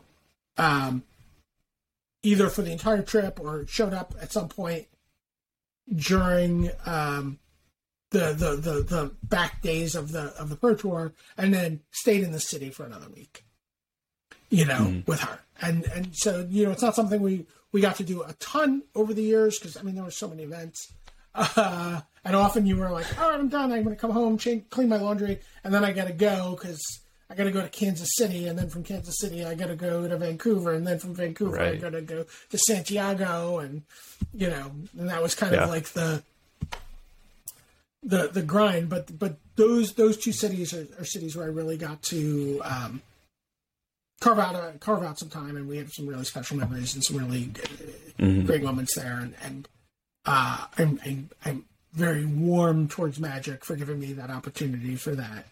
You right. know. Uh, because you made it a proper vacation. Yeah, that vacation with, with yeah. your partner. Yeah, yeah, yeah. Exactly. Yeah. Yeah, exactly. Because w- my mental image of you uh, or someone doing coverage is just like I don't know if you watched the the George Clooney movie Up in the Air, but it's like that's no. basically like you just get you just get drop shipped into s- situations, and then you're just on to the next, on to the next. You know, I, I think every coverage person had like a little PTSD watching that movie. I, I, do, I, I do, especially, sure. especially from like that back back in the day where it was a really small team of people doing everything. Mm-hmm. So, mm-hmm. Yeah. Yeah, for for for sure. Um, are there any particular events from a coverage perspective that just really stand out for you, just in terms of being there? Um, let's see. There's there's there there there are definitely uh, I mean, you're part of so many iconic moments, so I guess it's kind of unfair uh, to ask for. No, no, it's it, it, I mean, so a lot of them are going to be involving players that I I know, right? So, um, seeing Jon win his first pro tour in New York. Um, Jon Finkel, Jon right? Finkel, obviously, yeah, Hall of Famer. Jon yep. Finkel, someone I've known since he was a kid. Seeing him win his first pro tour, um, and and sort of like come of age. I can't explain it, right? Like so so there was like a bunch of different teams in the New York area, right? And there was like the East Coast Assassins, which is like this Jersey group of players that Jon came up with, who were super talented players, but you know, kind of have that kind of like when you think of the stereotypical, you know, um, bad experience of going to a Magic tournament. Some of these players are Yeah. going to be the players who are who are at the heart of that. Uh, David Yeah. Bachman was one of those players who's just really, um, could could really could really be pretty mean. Uh, and uh, he and Jon knew I guess each the other most polite way to say it is abrasive. Yeah. abrasive. And he and Jon knew each other. They grew up together. They were on the same team. But Jon, Jon was was kind of to some extent, you know, felt like bullied by Bachman. And they're both in the top eight. And and Jon beat David, which was kind of great. And um, after the event, also kind of just came to this wrote this great tournament report, which just talks about like, oh wait a minute, I, I don't really have to subject myself to this. I can, and and and really makes this break from that team and that culture, and um, goes and joins Team Deadguy, which is you know, Yep. uh, and and uh, really, I, I think of it as sort of the birth of modern Jon. Um, you know, a more adult, um, Right. more And that probably doesn't happen unless he person. unless he wins that event. That doesn't happen. To some extent, kind of yeah. a sliding doors moment. certainly gave him the platform to talk about it. It's it, to me, I, it's a really great tournament report. It's like one of those things. You know, the first time you read something by someone, you're like, I don't know, I didn't know Jon could write, right? You know, like, and he wrote this really, um, really great, great tournament report. Uh, I think it was on the dojo. Uh, probably, probably can still find it if you dig a little bit, but So that really stands out because of like you knowing him and Yeah. that personal association. yeah, and, and just sort of like that that battle between sort of the the light and dark forces. light and know. dark side. I, and not that you know, I, I like David, and, uh, you know, but I mean, he was just like, you know, I, I, I definitely, as a tournament organizer, and there's a lot of players from that era who were in that crowd who've all turned out grown up to be fabulous human beings, right? Um, David, unfortunately, not with us anymore. He passed away a couple of years ago. Uh, not, not, you know, um, and and and didn't really know him, but most of most of his contemporaries from that group were all just you know, great, great people now. And uh, but but David was certainly someone who was and had an antagonism with Jon that, um, you know, cer- certainly, uh, just was it was it felt good when Jon won that event, and uh, Yeah, yeah, you yeah. know, and it was a vindication too because Jon Jon had just been so consistently, just you know, making the top sixteen of tournaments and had had a bunch of top eights, but hadn't won. And a win is so hard. It it it, it, it is not. You know, the measure of an excellent Magic player is consistently making top sixteen. of course, yeah. Consistent placings uh, is, and is key. The win, the win is pretty, pretty, a pretty, pretty volatile event, right? Like, there's lots of things that Yeah. can happen. Uh, but to see him get it was great, right? It it felt like Yeah. a, it felt like a, a, a big, uh, a big vindication for him. I mean, you're you're you have such a wide perspective on things. Like, is in your opinion, is Jon the greatest ever? So, so, so I, I really do think that the greatest ever is depending on the, the, the sunlight, uh, depending on the breeze. like, Hey, on what side of the bed you wake up on? Jo- Yeah. Jon, Jon, Kai, and Paulo all are, I think, just three of the best to ever play the game, and have you know slightly different eras, slightly different circumstances, but are are just all people who, you know, if you had to find someone to play a game of Magic to save your life, you know. Uh, you, you you know you you you you you wouldn't you wouldn't feel bad with with with any of them. Uh, you know they're they're just they're all just so good. Um, but but So it's but, kind of a three way three way tie. But Jon, so that all said, Jon did it in the dark, right? Jon Jon starts at Pro Tour one. Um, there is no real magic internet. Kai Kai is the first player that comes of age as a dojo baby, right? Like Kai, you know, if you go through the old dojo archives, you can find posts from Kai where he posts his phone number and he's like, "Hey, if anybody in Germany wants to play test with me, you know, here's my phone number." right? Like, um, This was Kai- early days. This is early days. Like Kai, Kai is a dojo baby, so the dojo is like a major seismic shift. Jon Jon just knew the game. He didn't have he didn't read articles. He didn't you know posit theory. He just understood it. Right. Like if you ask Jon to describe why he made a certain play, he can't always do it. It's like it was the right play because he doesn't even see you know where someone who's more analytical about things might be, oh, but you could have done this or you could have done this. And Jon's like, well, why would I do those? I wouldn't. He doesn't even consider them, right? It's just like there's just one path. Um, you know, There's that intuition that's just like you can't learn that. yeah, yeah, and uh, so so to my mind, you know, I, I think all three players are just unbelievable. But I think the Right. the, the age in which Jon did it, uh, the, the, the the sort of fog of war surrounding the game that he dispelled to do it, um, Yeah. I think I have to give the edge to Jon. Right. I get you. The earlier um, era wins out. It's kind of like comparing uh, Nate Archibald to Kyrie Irving. Like you can't. like it's different different periods of time, right? Yeah, Or if, but if you had to, which I did, I put you on the spot. Then then Jon wins the tiebreak because Yeah. uh, he was doing it in the dark. yeah, yep, Yeah. yeah, yeah. So you know, and Okay. you can make the argument that he was then you know doing it against worse players in the dark, but then Jon post his Hall of Fame induction has like a whole other Hall of Fame career against Yeah. you know younger, faster, you know uh, players who were not in the dark. So Jon, you know Jon Jon just is you know as if Jon puts. Yeah. any intention behind him playing Magic, Jon's just going to be able to go out Yeah. and win a pro tour. Yeah, I mean, I hope I hope I hope I'm not going to offend you by saying this, but it's kind of like comparing uh, BDM as a game designer versus Richard Garfield as a game designer. Like, okay, maybe you're doing something technically stronger now, but Oh, without yeah. the shoulders of giants, Uh, like you can't, like, you know what I mean, Absolutely. right? Yes, absolutely. Absolutely. Richard did it in the dark, right? Richard just like, well, I don't know. What if? and then you tap these and What then if you it's a trading card these and yeah, what if what if that existed? So yeah, no, Yeah. no, for sure. And I, yeah, I'm never going to be insulted by any comparison to Richard Garfield in any way. right? Yeah, yeah, yeah. So, what kept you um, doing coverage for so long? Because you know the way it, it, you know, like you said, it could be lonely, it could be challenging. You've had lots of different jobs. Like, what was it that kept it kept you in it? Uh, the- so the camaraderie uh, of it, right? Like the, the the group of people. There was definitely a family.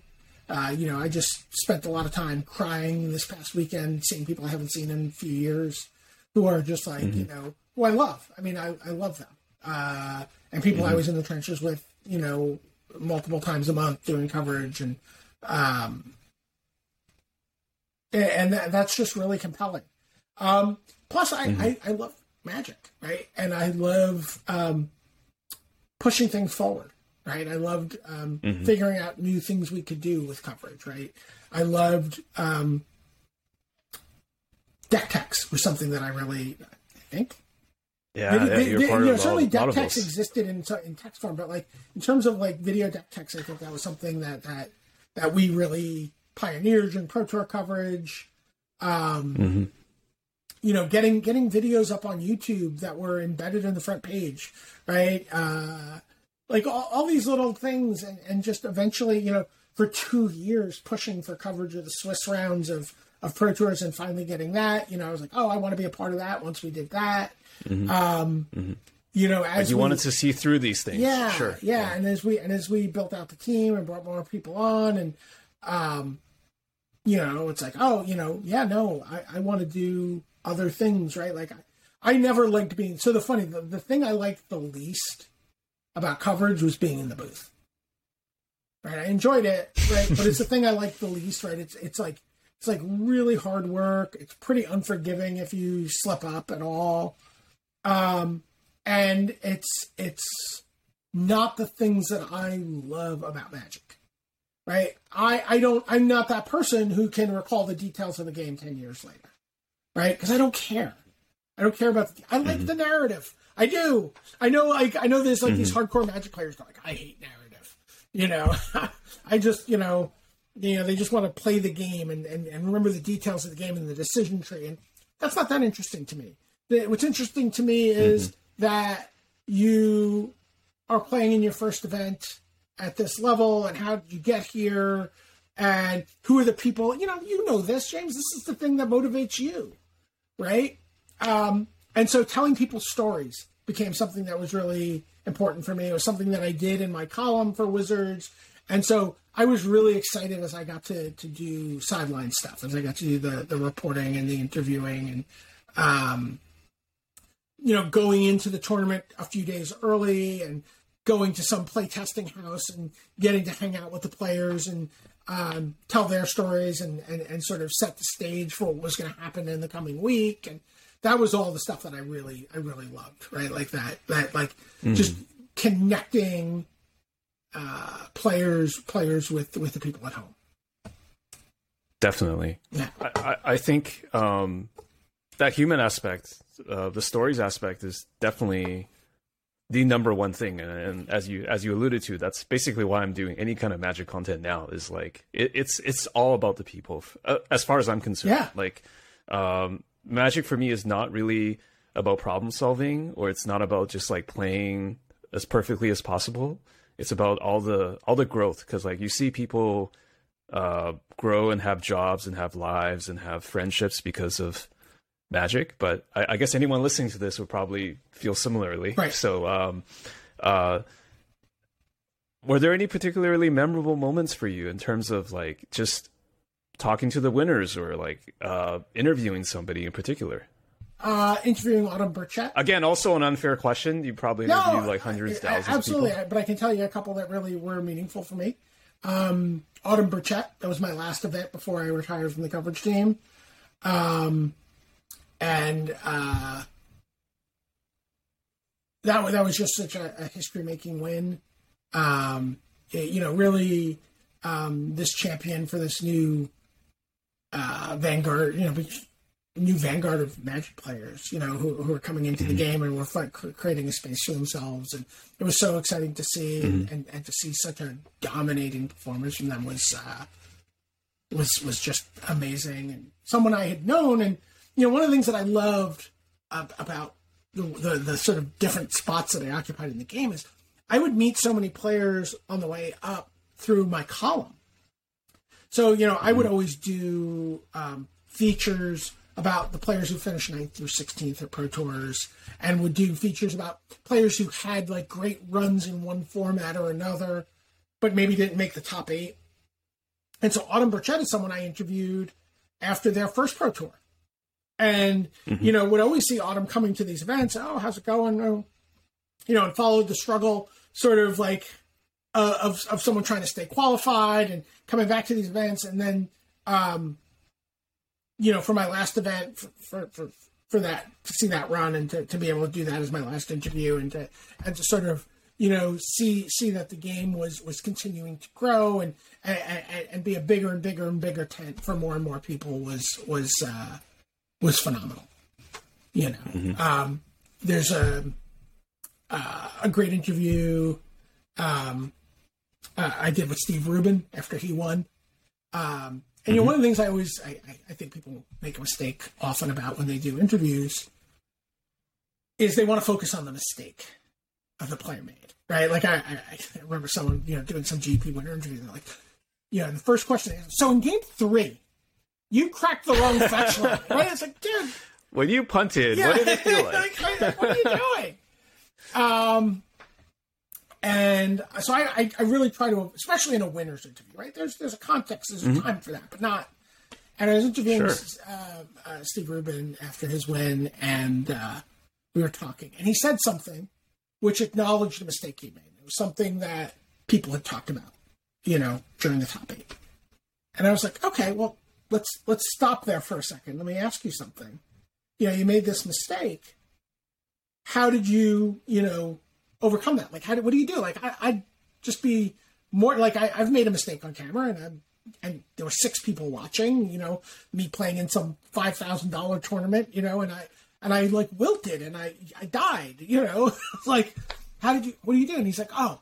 And he's like, so here's my mentality. And he, and he talks about how he dealt with mistakes, which was that he gives himself one mistake. He's like, I'm just going to make a mistake. I know I am. And and it's just yeah. such a great answer. And it was so much and it was like, oh. Steve Rubin's awesome, right? And he like Yeah. he just had thought about it, and it, it was something that I felt good about as an interviewer. Also, because I've made the mistake of, of you know maybe asking a question that was too um, that it wasn't the right time or or or, or felt forced into the you know, but it was it was like oh, sitting back listening, uh, listening to what the player was talking about, and realizing there was a window to talk about that. It was it was it was it was um, a great moment, and um, interviewing Calcano when he made his top eight.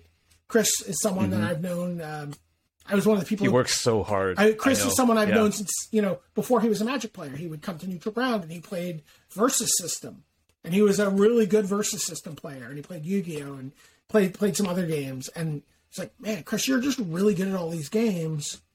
You should be playing Magic. You know, and I wasn't the only person who said that to him by, by each time. I'm not taking credit for Chris's career. Um, and so I, I've known him forever, and and you know, just grinding and grinding and grinding, and um, we weren't going to do an interview that round. Like we were off, and I'm like, and and I saw Calcano, and I'm like, we have to do this interview. Like, like I have to, capture I that. have to capture that. I have to talk to him. I have to, I have to express to him how how much this means to me too, right? Just as Yes. someone who's, and and it was a, it was a great moment, and uh, uh, I, I'm really happy I got to be there and do that and share that with him, and and and see see all the people who loved him so much who were on his team supporting him. Great moment, and of course, my most famous interview moment was that same event. Uh, I get reminded of all the time, which is the Martin Mueller interview. maybe uh, maybe you should recount it for those who uh, may not be familiar. So I'm interviewing Martin Mueller, uh, and again, it's a, that same sort of question about like how do you recover from a mistake. He, uh, I don't remember if he had already made top eight or I think he had just made top eight, but we were talking about like a you know something, and he's like, yeah, how do you recover? What do you do? And he's like, he's like, ah, you know, sometimes you're gonna fuck up when you play a game of Magic. We're doing this live, right? and I'm like, oh, and my eyes kind of like go like Marty Feldman size, the, you know, the, the BDM meme. yeah, yeah, I, yeah. I, I was a meme for a while after that, and uh, and I'm like, uh, okay, and so we keep talking, and he's like, but you know, but that's what happens. People fuck up, and I'm like, oh my god, what are you doing? And then the, then he comes over the top, and he's like, but you know, and I'll probably fuck up again, and. The trifecta. Yeah. and, and I'm like, and I'm like, and, and what I felt really good about, like, is I was able to get my, and I'm like, maybe even in this interview, Yeah, yeah, yeah, yeah, yeah, I was like, I'm like, all right, I, I don't remember doing that. I was like in a fog, but yeah, yeah. I was like, oh, that's great. That's great. And uh, it's just a, great It's a moment. good improv moment. yeah, it was, it was, Yeah. it was fun. Yeah. Um, and Martin Mueller's someone I just, you know, very serious, Mm-hmm. but uh, a great, great player. Uh, But that, Yeah. I think that speaks to uh, what you're able to do as an interviewer or as a coverage person is that you could get people to really open up with you, right? Because I mean, you could look at it as kind of a negative, like you know, he he f Oh, on I don't care. three times or whatever. But but it's it's more about like I was just they're really mad. James, I was you just to. mad. I was owed a curse word. I, I, I retired without ever cashing in my curse word on air. So like I have a Uh, you retire with a perfect record. I have a That's good. foul mouth, right? Like I curse all the time, and the only and people were always trying to get me to do on air stuff with wizards, but I was like, I don't know, I don't know Uh-huh. if I can not curse. No, I tell you what, you get one curse. Coverage is PG thirteen. If you you get one, one like Steve Rubin, you get one mistake. You get one curse. Yeah, yeah. And I never used Right. it, and so I felt like Martin had burned that on me. Mm-hmm. Mm-hmm. But I'm sorry, I stepped on your I stepped on your question there.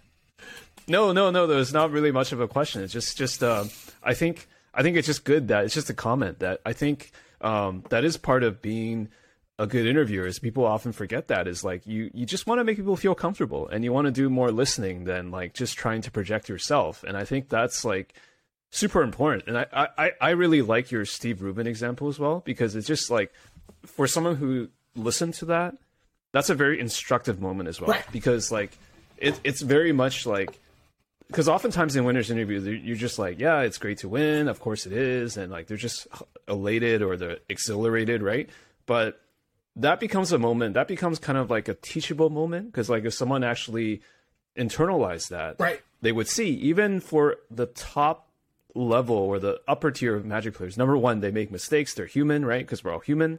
Number two, like it's not whether you made the mistake, but it's like how do you process that? Yeah. Because like some people they make that mistake and they just can't recover. And I think that mental aspect of the game is just so huge. And for him to actually, um, you know, say that in a very constructive way Yeah. and not be tilted by your your tactful mention of it uh, or hinting at it, like that's that's what it should be, right? Yeah, And you, I get, think- a- you get a you're look under you're- his hood, right? You get a look you're at you're able to you're able to look under his hood. You're Yeah. able to draw that out as an interviewer, and that's kind of like a an art. That's that's like that's that's that's just great. So No, I, I enjoyed that.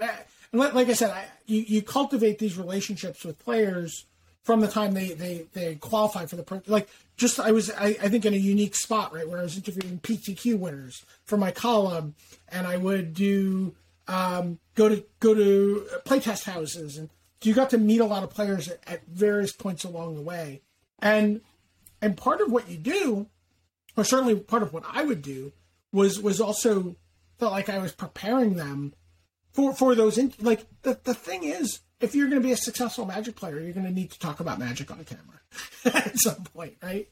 And so it was also one of those things where where we we would develop this rapport and we would we would have this and we'd be able to go back to these kind of familiar places to to to, to draw that conversation out from Brad, Brad Nelson to me is that perfect example uh, I've had some great interviews with Brad over the year. You know, I, I think if you've se- ever seen an interview with me and Brad, there's a lot of energy there. There's a lot of respect and a lot of fun in, in those interviews, and we're really like, you know, kind of like leaning into each other and kind of like laughing, and uh, and that comes from doing an interview, uh, doing an article about Brad before his first event. He he was some online person, FF Freak, who kept winning all these block construct events leading into the Pro Tour. And uh, I was writing the article like on my way to the airport, right? And I was looking at the deck results, and I'm like, I don't know who this guy is, but if he's qualified for the event, watch out for this guy at the Pro Tour because this person is clearly insane. Now, he was an online personality, a Magic Online person. I didn't know him, so I got a little bit castigated for that. Uh, but you know, we did find out because of that at the same time. Like, yep, not only is he qualified for the PT, but he's going to be at the GP the weekend before. So we we got to like interact with him at the GP, put him in a feature match, talk to him a little bit on camera, you know, uh, you know, do all of that stuff and get him ready. Uh, he did a, a round one feature match at the Pro Tour against Luis Scott Vargas, uh, Ooh, which was crazy. Um, and that's that's the situation where, and Brad's told the story a million times. He's so nervous doing the event that he cracks one of his cards. He's got like a Forbidden Orchard in his deck, and he like shuffles mm-hmm. and something, and he and it's marked. Right, he mm-hmm. like crimps the corner, and he's like, "What am I going to do?" And he's panicking. Right, you know, like you do. It's his first pro tour, his first match. He's playing against Luis Vargas, and I'm like, hang on. And I had just done a, like a draft the night before or whatever, and someone had just handed me my rares from the draft for my team, and I happened to have a Forbidden Orchard in my pocket. right And I'm like, here, trade me, replacement. trade me, Yeah.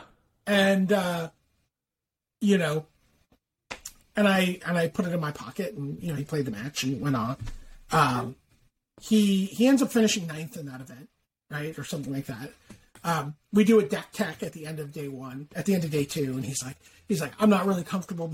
Can you imagine this, Brad Nelson? I'm not comfortable being on camera. I wasn't comfortable being on This camera. is this is before Brad Nelson became Brad yeah, Nelson. yeah. uh, and I was like, look, man, this is if you're going to be good at magic, which you are, you know, you're going to need to be making videos and you're going to need to be writing articles, and you know, before you know it, you're this is this will be how you support your magic hobby, right? Like this is this will be how you keep yourself playing the game, and you know, he he trusted me, I think, and we we did a, a, pretty nice deck tech. But you know, that was the foundation, also for a lot of great interviews over the years. So anyway, years later, you know, he comes and goes from the game, comes back to the game, and starts succeeding. And he's like, "Hey, man, do you still have that Forbidden Orchard?" I'm like, "I do, actually." right? I have it in the, you know this box of cards that are memorable. The, to me. the cracked one, right? yeah, the cracked one. Yeah. He's like, I would love to, I would love to get it back as like a memento for my first pro tour. I'm like, no. He's like, what? I'm like, no. And he's like, why not? I'm like, make another PT top eight, and I'll trade it to you. Oh. and uh and he you know and he he was like you you dick you know he's like i'm never gonna make the top eight of a pt again and i'm like sure you will you know i'm not saying i motivate right now but but he did obviously made made a couple and became one of the best players in the game again um and then he uh traded me a foil splendid reclamation from from one from whatever pro tour he had top eighted from one of his drafts. I'm like, let me go through your draft cards, you know. And, I'll take, and he had a foil and Make it- it a proper trade. and make it a proper Yeah. trade.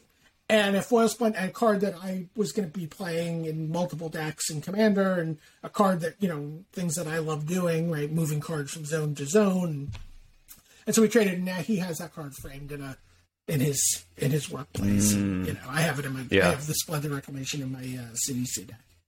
So great. It was it was a great you know one of one of those great things. that I, I you know Brad Brad is someone that you know I I, I adore and uh, really really happy to know him and really fun to watch the arc of his career.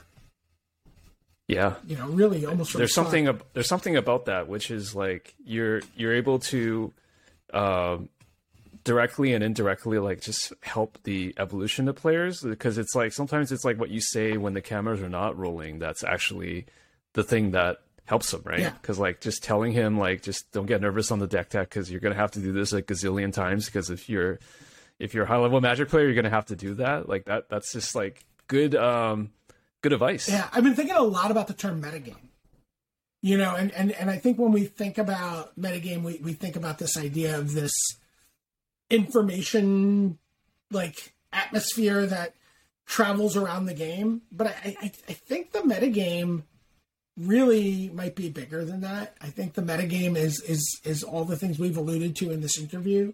You know, like all the all the sort of like ancillary things you can do around the game, all the different kind of content mm-hmm. you need to create, the way that you need to inhabit the game. You know, it'd be great if you could just like inhabit the game and be like tunnel visioned in and never have to think about being interviewed or doing a deck tech or writing an article or you know what your top eight photo might look like or any of that stuff. But you know what? All of that the, the, the game is is all of that, right? Like that's that's all mm-hmm. sort of. So I th- I've been thinking about metagame, and this is something that mm-hmm. Richard had said to me, and I don't even remember what it was, but you know, we were talking about metagames, and it's really stuck with me, like the the concept, mm-hmm. and just realizing that that magic, you know, exists in this huge metagame that is everything from cosplaying to judging to performing to to um, educating, right, and, and nurturing. So I don't know yeah random thought. like it's bigger than just the decks like it's you got to think bigger like i guess another term would be ecosystem Yeah, or like even yeah. industry like we said like Yeah. it's it's it's bigger than just the the physical cards or the virtual Yeah, cards right yeah, yeah, yeah, yeah.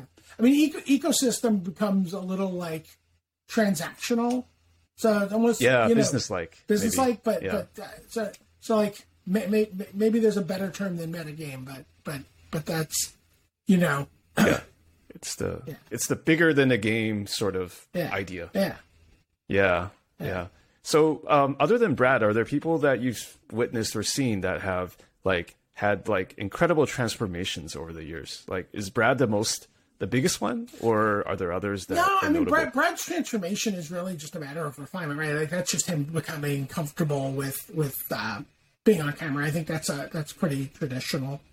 Um, You know, I don't know. I think I think magic has has just sharpened people. I don't. I don't know that there's any, um,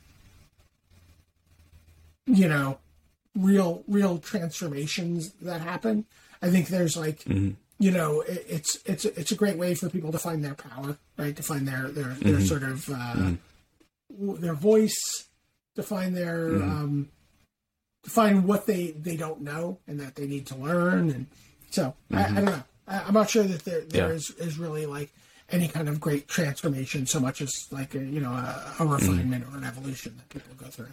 Sure. or maybe a calling. Like people are who they are, but then magic is a way that they a vehicle they find their their calling or some some sort of deeper meaning, perhaps. Yeah, yeah, yeah. yeah.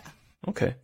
Um, so just kind of switching gears to the present day. Sure. How do you feel about like magic coverage now or just just the things that you were involved in in the past? I know this is a very general question. Maybe we can start with coverage. Like where do you think coverage needs to go? Where do you think it needs to evolve?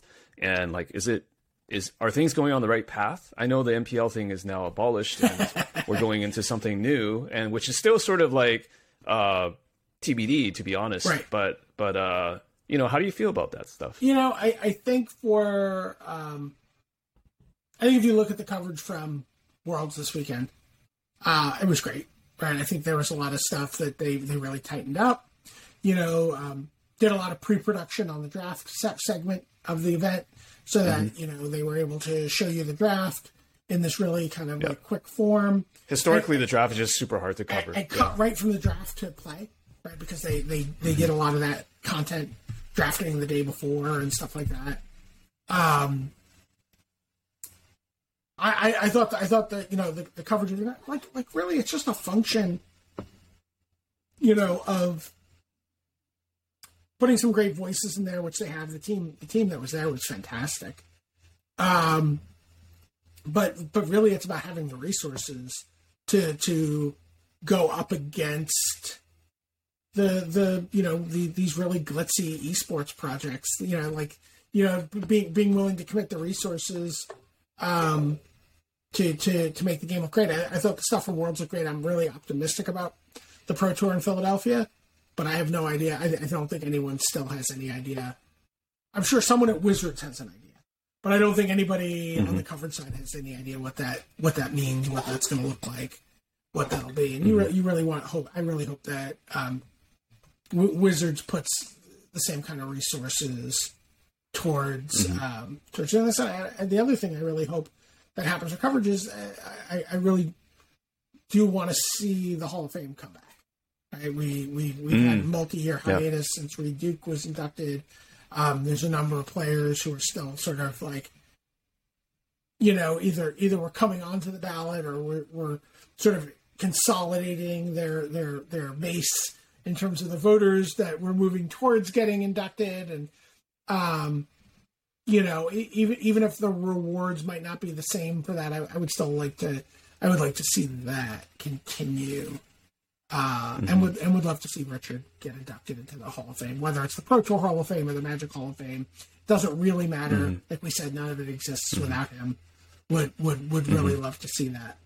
But uh, but I, mm-hmm. I gotta tell you, if you watched any of the footage, I don't know how much how much the I think maybe the videos will be available on demand by the time this airs. But the game nights content from from from Magic 30 was unbelievable. Really, really sets a sets a sets a high bar for Magic content. Um, mm-hmm. Really, really mm-hmm. interesting to see. Also, I think I think probably one of the best examples now of, of what like commander coverage or commander content could look like. Mm-hmm. And I think you're mm-hmm. going to see some people definitely being like, well, what do I want to watch? Do I want to watch people play Magic at the highest level, or do I want to watch people play Magic and having fun? Right? And and and that's always been the struggle for Magic coverage is is it, it never looks fun. you know what I mean? Like when players are playing serious. at that level, it's it's very serious. It's one yeah. of the things I really really liked about watching people play at home during the pandemic I really enjoyed watching right. coverage because people's faces were more like you'd see people like doing this and you'd see people like laughing at like their board state or you know people were much more relaxed. They didn't have their game face on at all times. Um, right. and and I, and I really liked that. But I but I do think that the energy that you see in the game nights footage from Magic 30 is going to be a real challenge. You know, when you're committing resources for for how you're going to spend your money, it's it's hard for me to imagine mm-hmm. that um, that kind of content won't be drawing resources away from from some other kinds of like high profile mm-hmm. coverage. But you know, I, have been wrong before, so we'll, we'll see. But that's you know. that's always the tension, right, Yeah, Brian? yeah. It's always the tension of like, are you watching Magic to be entertained, or are you watching Magic uh, to be entertained slash escape, or are you watching Magic to learn and to play at a high level? Right. Like, um, I, I think in recent years that's become more of a uh, dare I say divide because the content itself has shifted more towards the former, right? Yeah, yeah. I, I mean, and it's super, like, just super cool uh, stuff. They, they they put on a, a show, right? It was almost like an improv in some ways, right? Like they they were Right. they were having a lot of fun. There was, you know, um, I forget his last name, Jacob, who's on Cobra Kai, guy who plays Hawk, was there playing, mm-hmm. you know, in the in the mat, right? It, it was just like, it was cool Yeah. right? You know, it, it made magic look like something you wanted to do, like something you want to tell your friends about. And it, it's it's hard Right. to get into what's so compelling about two people staring at each other. Like I love it, right? I'm not I'm not I am not slagging off on high level magic coverage. I love it. I consume it. I will. No, you would I be the last person I will. to. I will watch it. I- no you know, doubt. for 12 hours a day for three days during a pro tour, right? I've really. Right. I, one of the things that's been cool about you know not it being retired is being able to watch some of this stuff and you know really loving it. But it, it is it is um, much like magic. There's a steep learning curve on it. Mhm. So anyway, that's that's always been always been tough like uh you know uh, i think there's a sort of analog to something like like chess where i think now when you watch t- chess which is streamed a lot or there's a lot of things that like i think also people that play chess the streamers like they have to become more personable right? And i think i think there needs to be i think there will i think there already is kind of an evolution now where it's like uh, the highest level players need to be able to entertain. Like it, it's just a world we're, we're going Sure. into now which is like you have to be more of a generalist. You can't just do one thing super well. You have to do like a whole bunch of things well which in a way is kind of antithetical to like being having extreme focus on on being the best magic player but it's uh, it is what it is right? The world is just sort of evolving. Yeah. I mean, it's very interesting too because if you watch, you're seeing a lot of you know pro and former pro magic players making that move over to commander content, yes right? i think brad nelson is playing commander Brad right? Nelson's playing So- commander. Brian Kibler, you know, doing commander content. Um, you know, I, I, I think you'll see more. And it's you know, it's it's it's it's a, a great vehicle to tell stories about the game too, right? Because you can, you know, as you know, someone.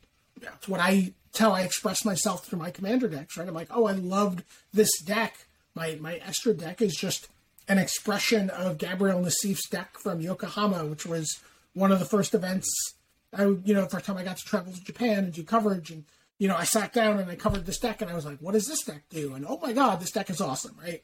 And the deck is probably slightly too broken for Commander, but I don't care because to take any part of that out is to not be doing the thing that you Right, know right. that that I, that Almost I, like that not paying tribute to that yeah, thing. Yeah, yeah, Yeah. You know, my Sidisi deck is is is the spider spawning deck, and Mm-hmm. um, I, I think it's a great medium to tell stories through deck building. I, like, I, I think you Mm-hmm. know you don't. Need, I mean, I I know there's a ton of people who who look at Commander and they want it to be super tight, and they're like, you know, EDHREC says that you know you use this card and you do this. It's like, no, man, just play with the cards you like, and you know you got a little bit of room. It's you can be a little bit loose Mm-hmm. for the sake of of having a good time. One of the things I worry Mm-hmm. about sometimes about Commander is that it, becomes too. Um, then it becomes a little too homogenized and a little too optimized through through, Yeah, through like yeah. like everything else in Magic, right? Through more attention, then people are like, well, why would you ever play with this card? You five percent more likely to lose if you use this as opposed to Right. this.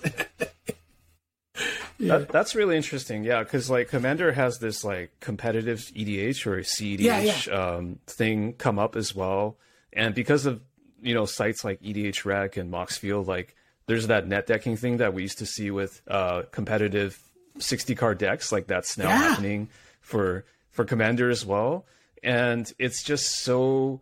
I wonder if you can also speak. The question here is, I wonder if you can speak to like how you feel if there's some sort of like because there's this common saying, right, Brian? There's this common saying like, you know, Twitter is not real, like Magic Twitter is not real, like Reddit is not real. Like compared to the average person who plays Magic at the LGS and only buys like two packs a month or whatever, right?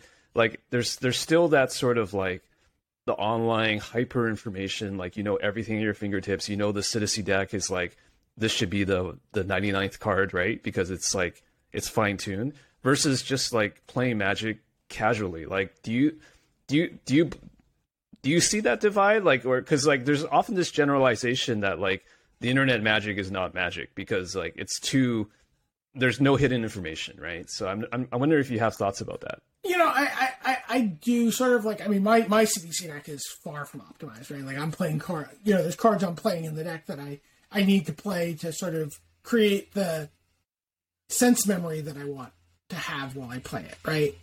you know, I, I, I, need to play Runic Repetition. I need to play Memory's Journey. I need to play Gnaw to the Bone. Uh, I need to play Mulch, right? I mean, they're good cards. They're fine cards? And I've actually used each of them to win games in some unusual way at some point with the deck. Um, but, but, I, you know, it, it's interesting, right? I, this is maybe a little bit of a digression. So I sit down to play a game of Commander and Magic 30, right? And it's just like, I don't know, yeah. am I competitive? Am I casual? I don't know where I, I fit. I'm certainly not playing like this hyper competitive Commander deck. I have some really good cards in my deck. My deck, given a little bit of room to operate, is probably just going to go and do something really stupid to you, right? Mm-hmm. But it's but it's not optimized, and it's not going to do it on turn one ever, right, or turn two, or whatever. And so it's not competitive and it's not casual, right? So I don't know what it is. Um, it's cards I like playing. Anyway, so you know, we sit down, some guy they're like, "Oh, it's gonna be a casual." So like, "Oh, we'll play casual." The guy's like, "Oh, okay, my deck's casual." Guys, his deck's casually sits down. He goes, "Underground Sea, Mana Crypt, Rhystic Study, go." Turn one on the play, right? and so we're like, "What?" All right, yeah. you know, we play, play, yeah. play. He, he, some, doing all this time. I was like, what, what are you doing? Like, I thought you, I mean, that's fine, right? Like, you know, I think we can beat you, right? But like you're saying your deck's casual. And he's like, I play it casually. That's what I mean. he's like, I could have done, I could have forced a will like the last two spells that you people play, but I didn't because it's casual. Like, right. What? Right. that's the that's the good and bad of magic is like everyone has such a different definition of yeah. what everything is and uh, the internet also forces us to kind of put a framework or uh, and, or label things which is like you know because yeah it's it can be challenging yeah yeah i i, I also hate the word casual by the way because I, I think casual mm-hmm. implies um a lack of passion somehow right mm-hmm. to me to me casual is it, sort of like lackadaisical. Yeah, or? I mean it's casual. I, I yeah I I think there's 99 cards in this deck. It's a casual deck, right? You know, I, mm-hmm. I'm not sleeving it. It's casual. Uh, you know, right. I, right. I don't know. Like I, I, do prefer social, right? Social and competitive mm-hmm. as, as, the mm-hmm. sort of standards. Mm-hmm. Um, mm-hmm. but um, but yeah, yeah, it's it's it, it's really it's really interesting to, to to to watch people sort of struggle to um, figure. I think it should just be like like anything else. You play play play things you love. You know, play with the cards that, that sort of speak to you and, and, and, and evoke an experience for you. Like if you're playing Commander, I don't mm-hmm. understand. You know, you know, playing. So I I did. Um, I did something with Sheldon and the Professor for Shuffle Up and Play for his his video series where we played uh, mm-hmm. we played some some com- commander games of a format I call pre DH, which is basically old school for commander. So it's just only mm-hmm. you can only play with cards up until the last sets before commander sets were released. So it's like I think M11 and New Phyrexia are the last sets. You know, that's and it's like so it's like you know EDH old school. Um, yeah, but and so, you know, professors he gets very anxious about like like cards and how people play, and, and he's like, he's like, so what are the things your deck does, right? And you tell him, and he's like, he's like, oh, Karn, you can't play with Karn, you know, why not? And he's like, well, sub games, that's gonna take too long. I'm like, no, I mean, you can just concede, right? Like, I'm probably gonna win if I start sub games, but I, I like this card. He's like, no, no, no, and then he's like, you know, talking about Brine Elemental and Vesuvan uh, Shapeshifter, which is the Pickles Lock, you know, and, and, and two cards that I love, right? And I'm never not going to play with them. And they were in my first commander deck, and they're always going to be in my commander deck, no matter how much unfun it could be for people. And and he's mm-hmm. like, but that's not fun. And I'm like, so why is it? And this is a question, a real question I have about Commander and about the philosophy around Commander. Mm-hmm. Why is it that if I play these two cards, that I need to draw independently of each other, find a set situation on the board where I can deploy them both and unmorph them both so to punish the table in such a way that the table can't untap. Right? Mm-hmm. And you can continue playing and maybe play some untapped lands and try to break up my combo if you want. Or you can concede up, he's got the table locked and he's going to win. Why is that worse than Sheldon playing Insurrection, taking everybody's creatures mm-hmm. and attacking them with it, and then sacking them to Greater Good?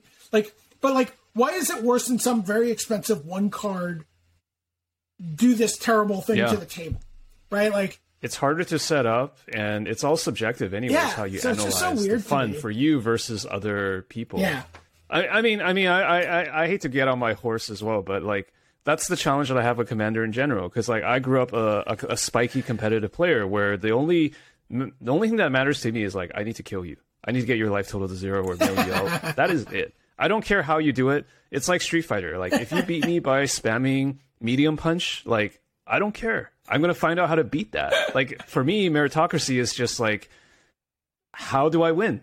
Right? Right. There's something pure about that because the incentives are totally aligned. But with rule zero and all these kind of things, like I have to win in this way, I can't win in that way. Right. Like that's it's it's it's problematic to say the least. Yes, problematic. Yeah, I I, I, I yeah. do think I right. I think people are sort of dictating like I was like, you can just scoop. It's fine. If I lock the table, you can just scoop. That's okay. I'm going to concede when Sheldon plays insurrection. I'm not going to do the math and see if everyone's dead down to the exact. I just don't. Yeah, the game's over. You've played a card. There, there's a part of me that's just like old man yelling at clouds because I. But I just, I just like for the. It's called the old, when, it's, when years, it's magic. It's old man yells at Cloudfin Raptor. Just so you know. Cloudfin Raptor. Yes, that's that's me to a T. And like the first 20 years of playing CCGs, we never had these conversations. And you could say that I'm I'm backwards or backwater. And um, but back in the day, like if you if someone if you got your ass handed to you, you would just pick yourself up and figure out how to right how to beat them. Go go, that, that go back it. to the counter, like, buy a new card, come back. Go back, go back to the dojo, go back yeah. to uh, the duelist, and figure out how to. If you or sometimes if you can't beat them, join them. Right, just play the best deck or whatever it is. Yeah, so. yeah. Yeah, no, I I, I think it's a byproduct of, of, of sort of just the the rapid um, proliferation of information around the game, right? You know, no no one certainly wants to be playing, you know, not the you know not the best deck, and then once people are playing the best deck, and that becomes oppressive, and it's like, well, why are you doing? You know, it's like this weird cycle, right? Like, why aren't you playing this yeah. card in your deck? This card is clearly better than that card, right? You know, it was right. like I, I, saw someone talking about that with with the commander deck where it was like, you know, the the you know a four mana, um, get two lands out of your deck, right? Mm-hmm. Um, versus the four mana, get two lands out of your deck, but you can also cycle it if you don't want to, right? Like I forget, I forget mm-hmm. what the card. I don't have mm-hmm. to know card names anymore. That's the best thing about not doing coverage. Uh, and um, the and I'm like, who cares? Maybe that person owned that card yeah. and not the other card. Maybe they like this card because they have some like yeah. memories of like playing with it. They have some affinity to yeah. it. They think it's fun. Yeah, it's like it doesn't always memories. have to be optimized to the version that cycles.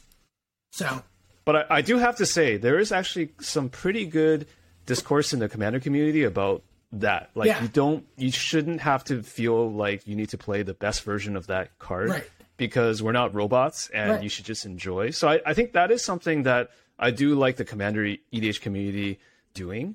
Um, and I also I'll, I'll, share something else with you because I was recently editing my Brian Kibler interview and I was asking him like Brian, why are you playing Commander? Like you just told me that you're a Hall of Famer and you you only play Magic to to win, or Right. it did for like 80% of your professional life.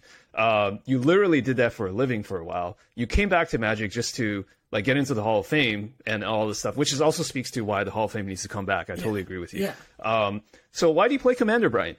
And he was just like, that's a different thing because like for him, Commander is like uh, designing a game for other people. Like he's looking at it at another another level. Yeah. Like when I build my deck, I'm actually designing it for a play experience with three other people. So I think there's also a flip side to the argument, which is like, yeah, it is no longer about me. It's about like, are we having a good time?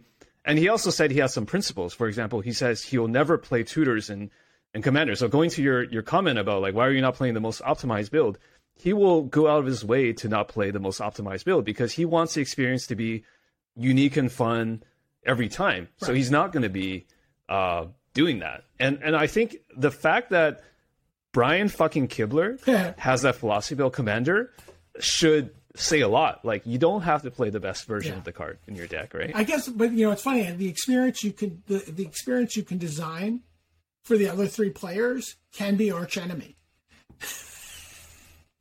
and and Kibler has said he's usually the arch enemy Right. when he plays commander because because people are like that's Brian Kibler get him Yeah, uh, yeah, I've so definitely. he says that's that's also satisfying he said to beat the other three players so there, there's a part of that in. That, that was one of the reasons my. I would play conspiracy at like conventions or events, and people were like, "Oh, do you love it?" I'm like, "No, I hate it," because we sit down and play. I play like some random conspiracy pod. People are like, "We know him. Let's kill him." Get him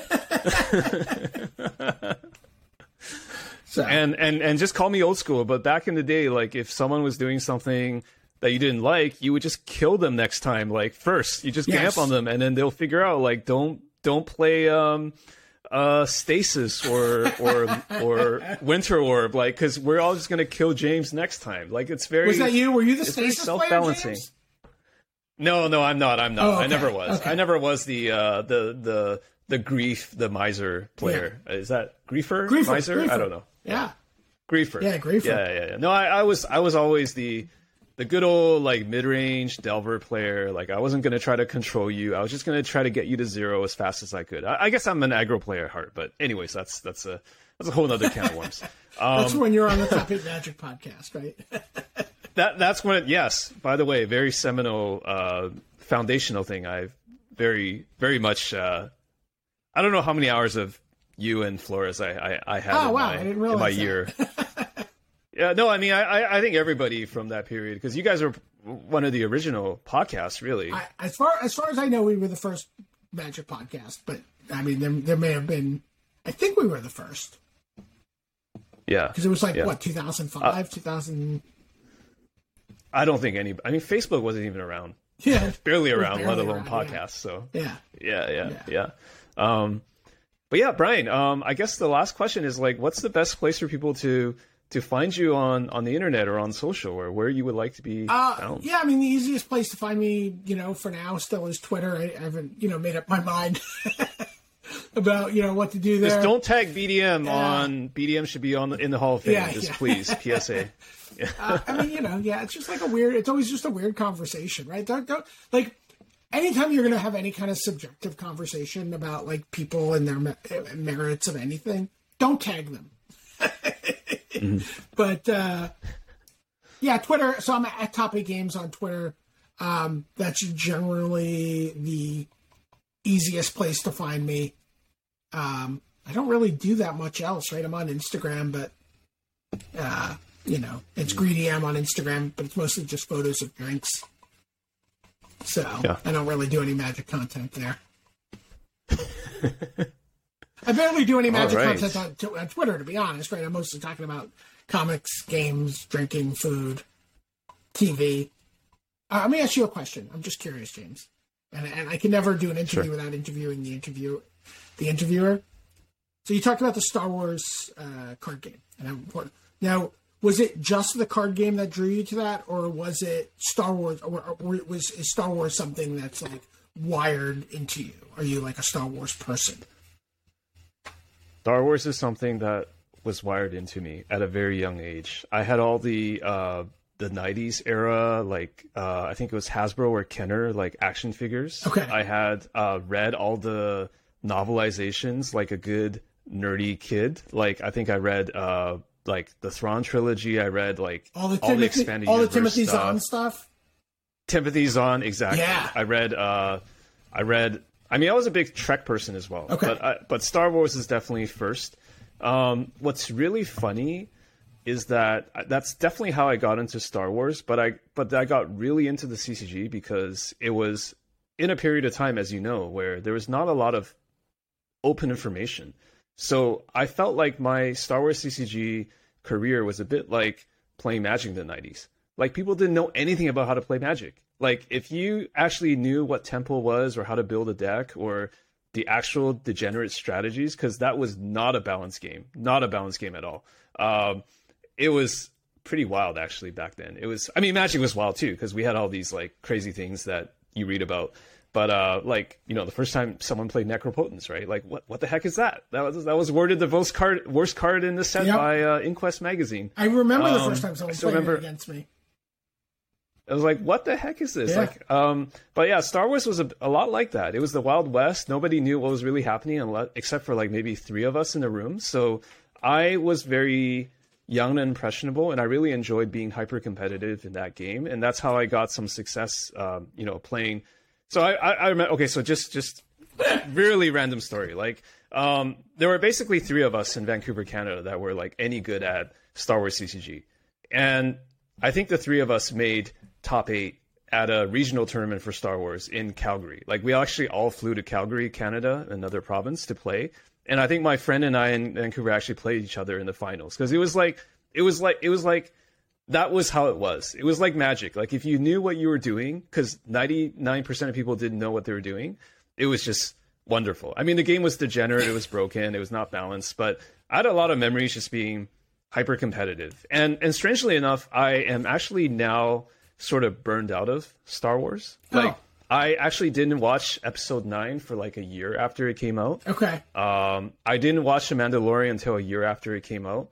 I it just got to the point with the new uh reboots and stuff that I'm just like this is too much. Like there's now it's kind of my policy. I just don't watch things that people talk about in pop culture for like at least a year after it comes out because I just don't want to bother with All it. right. Well, I'm going to tell you, Andor is fucking great. I have to watch Andor. Huh? Andor. okay, Is, I got to get back in the saddle. Andor is. Uh, you know, I, I was just reading somewhere in an article. And they said, you know, everyone was so busy trying to figure out if Rings of Power or House of the Dragon was the best show on TV right now, and it's Mm-hmm, really just Andor. it is. Wow. It is. It is. Okay, It, it, it is like I sure did not hear that about Obi Wan, which is, by the way, I've also not watched yet. it's you do not need to watch Obi Wan. Obi Wan was Obi Wan was not Obi Wan was not very good.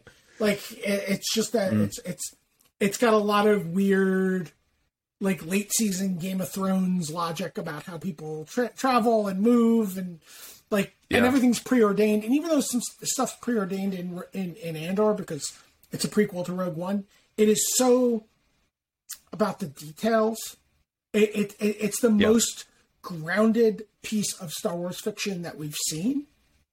Think, Really? Yeah, it, it's hard for me to describe. It really feels like to me, and this may be not going to sound like a, a a ringing endorsement for people. It almost feels like Francis Ford Coppola's The Conversation, or a night like it's just like these really like kind of like small moment, heavy details. Um, people really f- having complex inner lives. It's it's fantastic. It's just unlike anything I- else I've I- seen. So the reason I was setting you up for that I- is I I was curious watch if you'd that. seen it. No, no, I, but it sounds like I, I'm, I'm missing out on something Yeah, that it's I actually is should. something because really different in in the Star Wars experience. It, it's by Tony Gilroy. I think that's what I need because, yeah. It's by Tony Gilroy who made Michael Clayton, and um, Oh, really? yeah, so it, it's got that kind of like, you know, slow burn. It's it's it's wonderful. I, I think you will love it. So I, I'm glad I can I can introduce you to something that might cle cleanse your Star Wars palate. No, yeah, no, I was just saying, you know, it just feels Uh, really Tony grounded. Gilroy, right? Yeah, Tony Gilroy, who made uh, Michael Clayton It, it just has this real slow burn quality. Feel it, it is the lowest rated of all the Star Wars shows thus far. It, it is it has not found an audience. Um, it is it is definitely. Um, I don't know that there have been a lot of shots fired thus far through nine episodes out of twelve. Um, yeah, I I, I just uh, I really adore it, and Diego Luna is just a fantastic actor who um, everything he's been in, he's been fabulous in, regardless of what language he's performing in. Is he is he reprising the same character? I think he was in Rogue One, right? He is, yeah. He's it's Cassian Andor. He's the the the eponymous character for the show. Okay. Who who is the person in uh, in Rogue One? That I, I I that sounds really intriguing because like I don't want to watch a Star Wars thing anymore where it's just like part of the uh the regular uh style of Star Wars. Like I want I just want stories in the Star Wars universe, which is also why I really enjoyed season 1 of Mando before it became too expansive because I wanted right. Mando to just be what it was, which is like a western, right? right. A, a side story. But then they kind of, but I think the problem with all these franchise things is that they have to become tentpoles of the larger universe. So yeah. um, I guess I have to enjoy Andor while it lasts. It yeah, this like, is almost becomes... de- this is almost deliberately not a tentpole, right? The okay. characters who are here are not characters who show up later in the lore. You know, mm-hmm. other than you know, you know, Rogue One, but you know, Rogue One is a pretty clear terminus in yeah, terms of where yeah. it goes in in the lore, and uh, and it is very much what you're talking about there. It's like this has been like a heist film, a prison break story, uh, you know, espionage, you know, uh, mm-hmm. film, you know, everything but what you would think of as a, as a normal swashbuckling Star Wars uh, adventure. Mm-hmm. So Absolutely. I'm sure it's turned off about like three quarters of the people who, you know, Star Wars appeals to. But I, I think if you're looking for something different, you know, yeah. where, where you are in terms of uh, your your journey with the brand, I think it might be for you.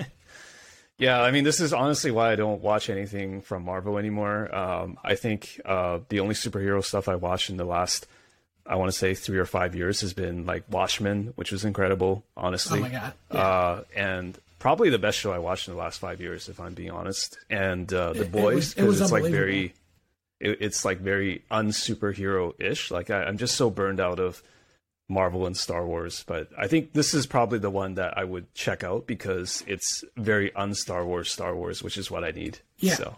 Yeah, yeah, no, one hundred percent un-Star Wars. Yeah, and uh, um, yeah, it, I just love it. Yeah, and I no, don't love, great. and I, mean, I don't love, and I don't really love any of the other Star Wars TV content. Right, like I've liked some mm-hmm. stuff. I liked Mandalorian, felt like it, but this is this is the one. This is my show in the Star mm-hmm. Wars universe. I, I want the slow, deliberate, slow burn Star Wars show. It sounds like this might Enjoy. be it. yes. this is awesome. Thank you so much, BDM. Not only did I have a great interview uh, due to you, not totally, and uh, but also I got a really nice uh, uh show recommendation. So I, I, definitely would not have uh, had Andor on my radar were not for that. So thank yeah. you so much for that. Uh, thanks, thanks for having me, James. This was great. looking forward to seeing the episode when it airs. And yeah, uh, yeah and then uh, hopefully find myself in Vancouver at some. Oh, you're not actually in Vancouver anymore, right? Like so. No, I'm in China, but I'll, I'll right. be back on the West Coast in a little bit just to visit family. So who, who you said, knows? You, we'll, we'll... you, said Vancouver, and I just was like, that's an excuse to eat at Miku. So yeah. yes, you do know uh, the Vancouver uh, eats. Yeah, I guess based on yeah. your travels. So, yeah, yeah, yeah, yeah, yeah. I, I took a I, I was going into there was one point where I was going to Canada to I was uh to buy insulin, right? It was cheaper to buy insulin in Canada. Oh yeah, yeah, certain things. Than it Canada. was to buy it with my insurance. And uh, so I, I like so I, I, I would travel and so it was really easy and I was like, I can just go up to Montreal, drive up with a friend, hang out for a day in Montreal. It's a pretty easy trip. And I'm like, or I could go to Vancouver and have lunch at Miku. that's how much I like Miku. Really? Okay. Yeah, well, I'll have to I hit flew... you up on some uh, recommendations. I guess you might. You probably know more about Miku and uh, Canadian eats than I do. That, but Miku is about it. That's all. Like if I'm in Vancouver, that's where I'm going to go. So. All right. I will awesome. forever associate you with Miku in Vancouver. have a have a great rest of the evening where you are, Brian. You you too. You too. Thanks, James.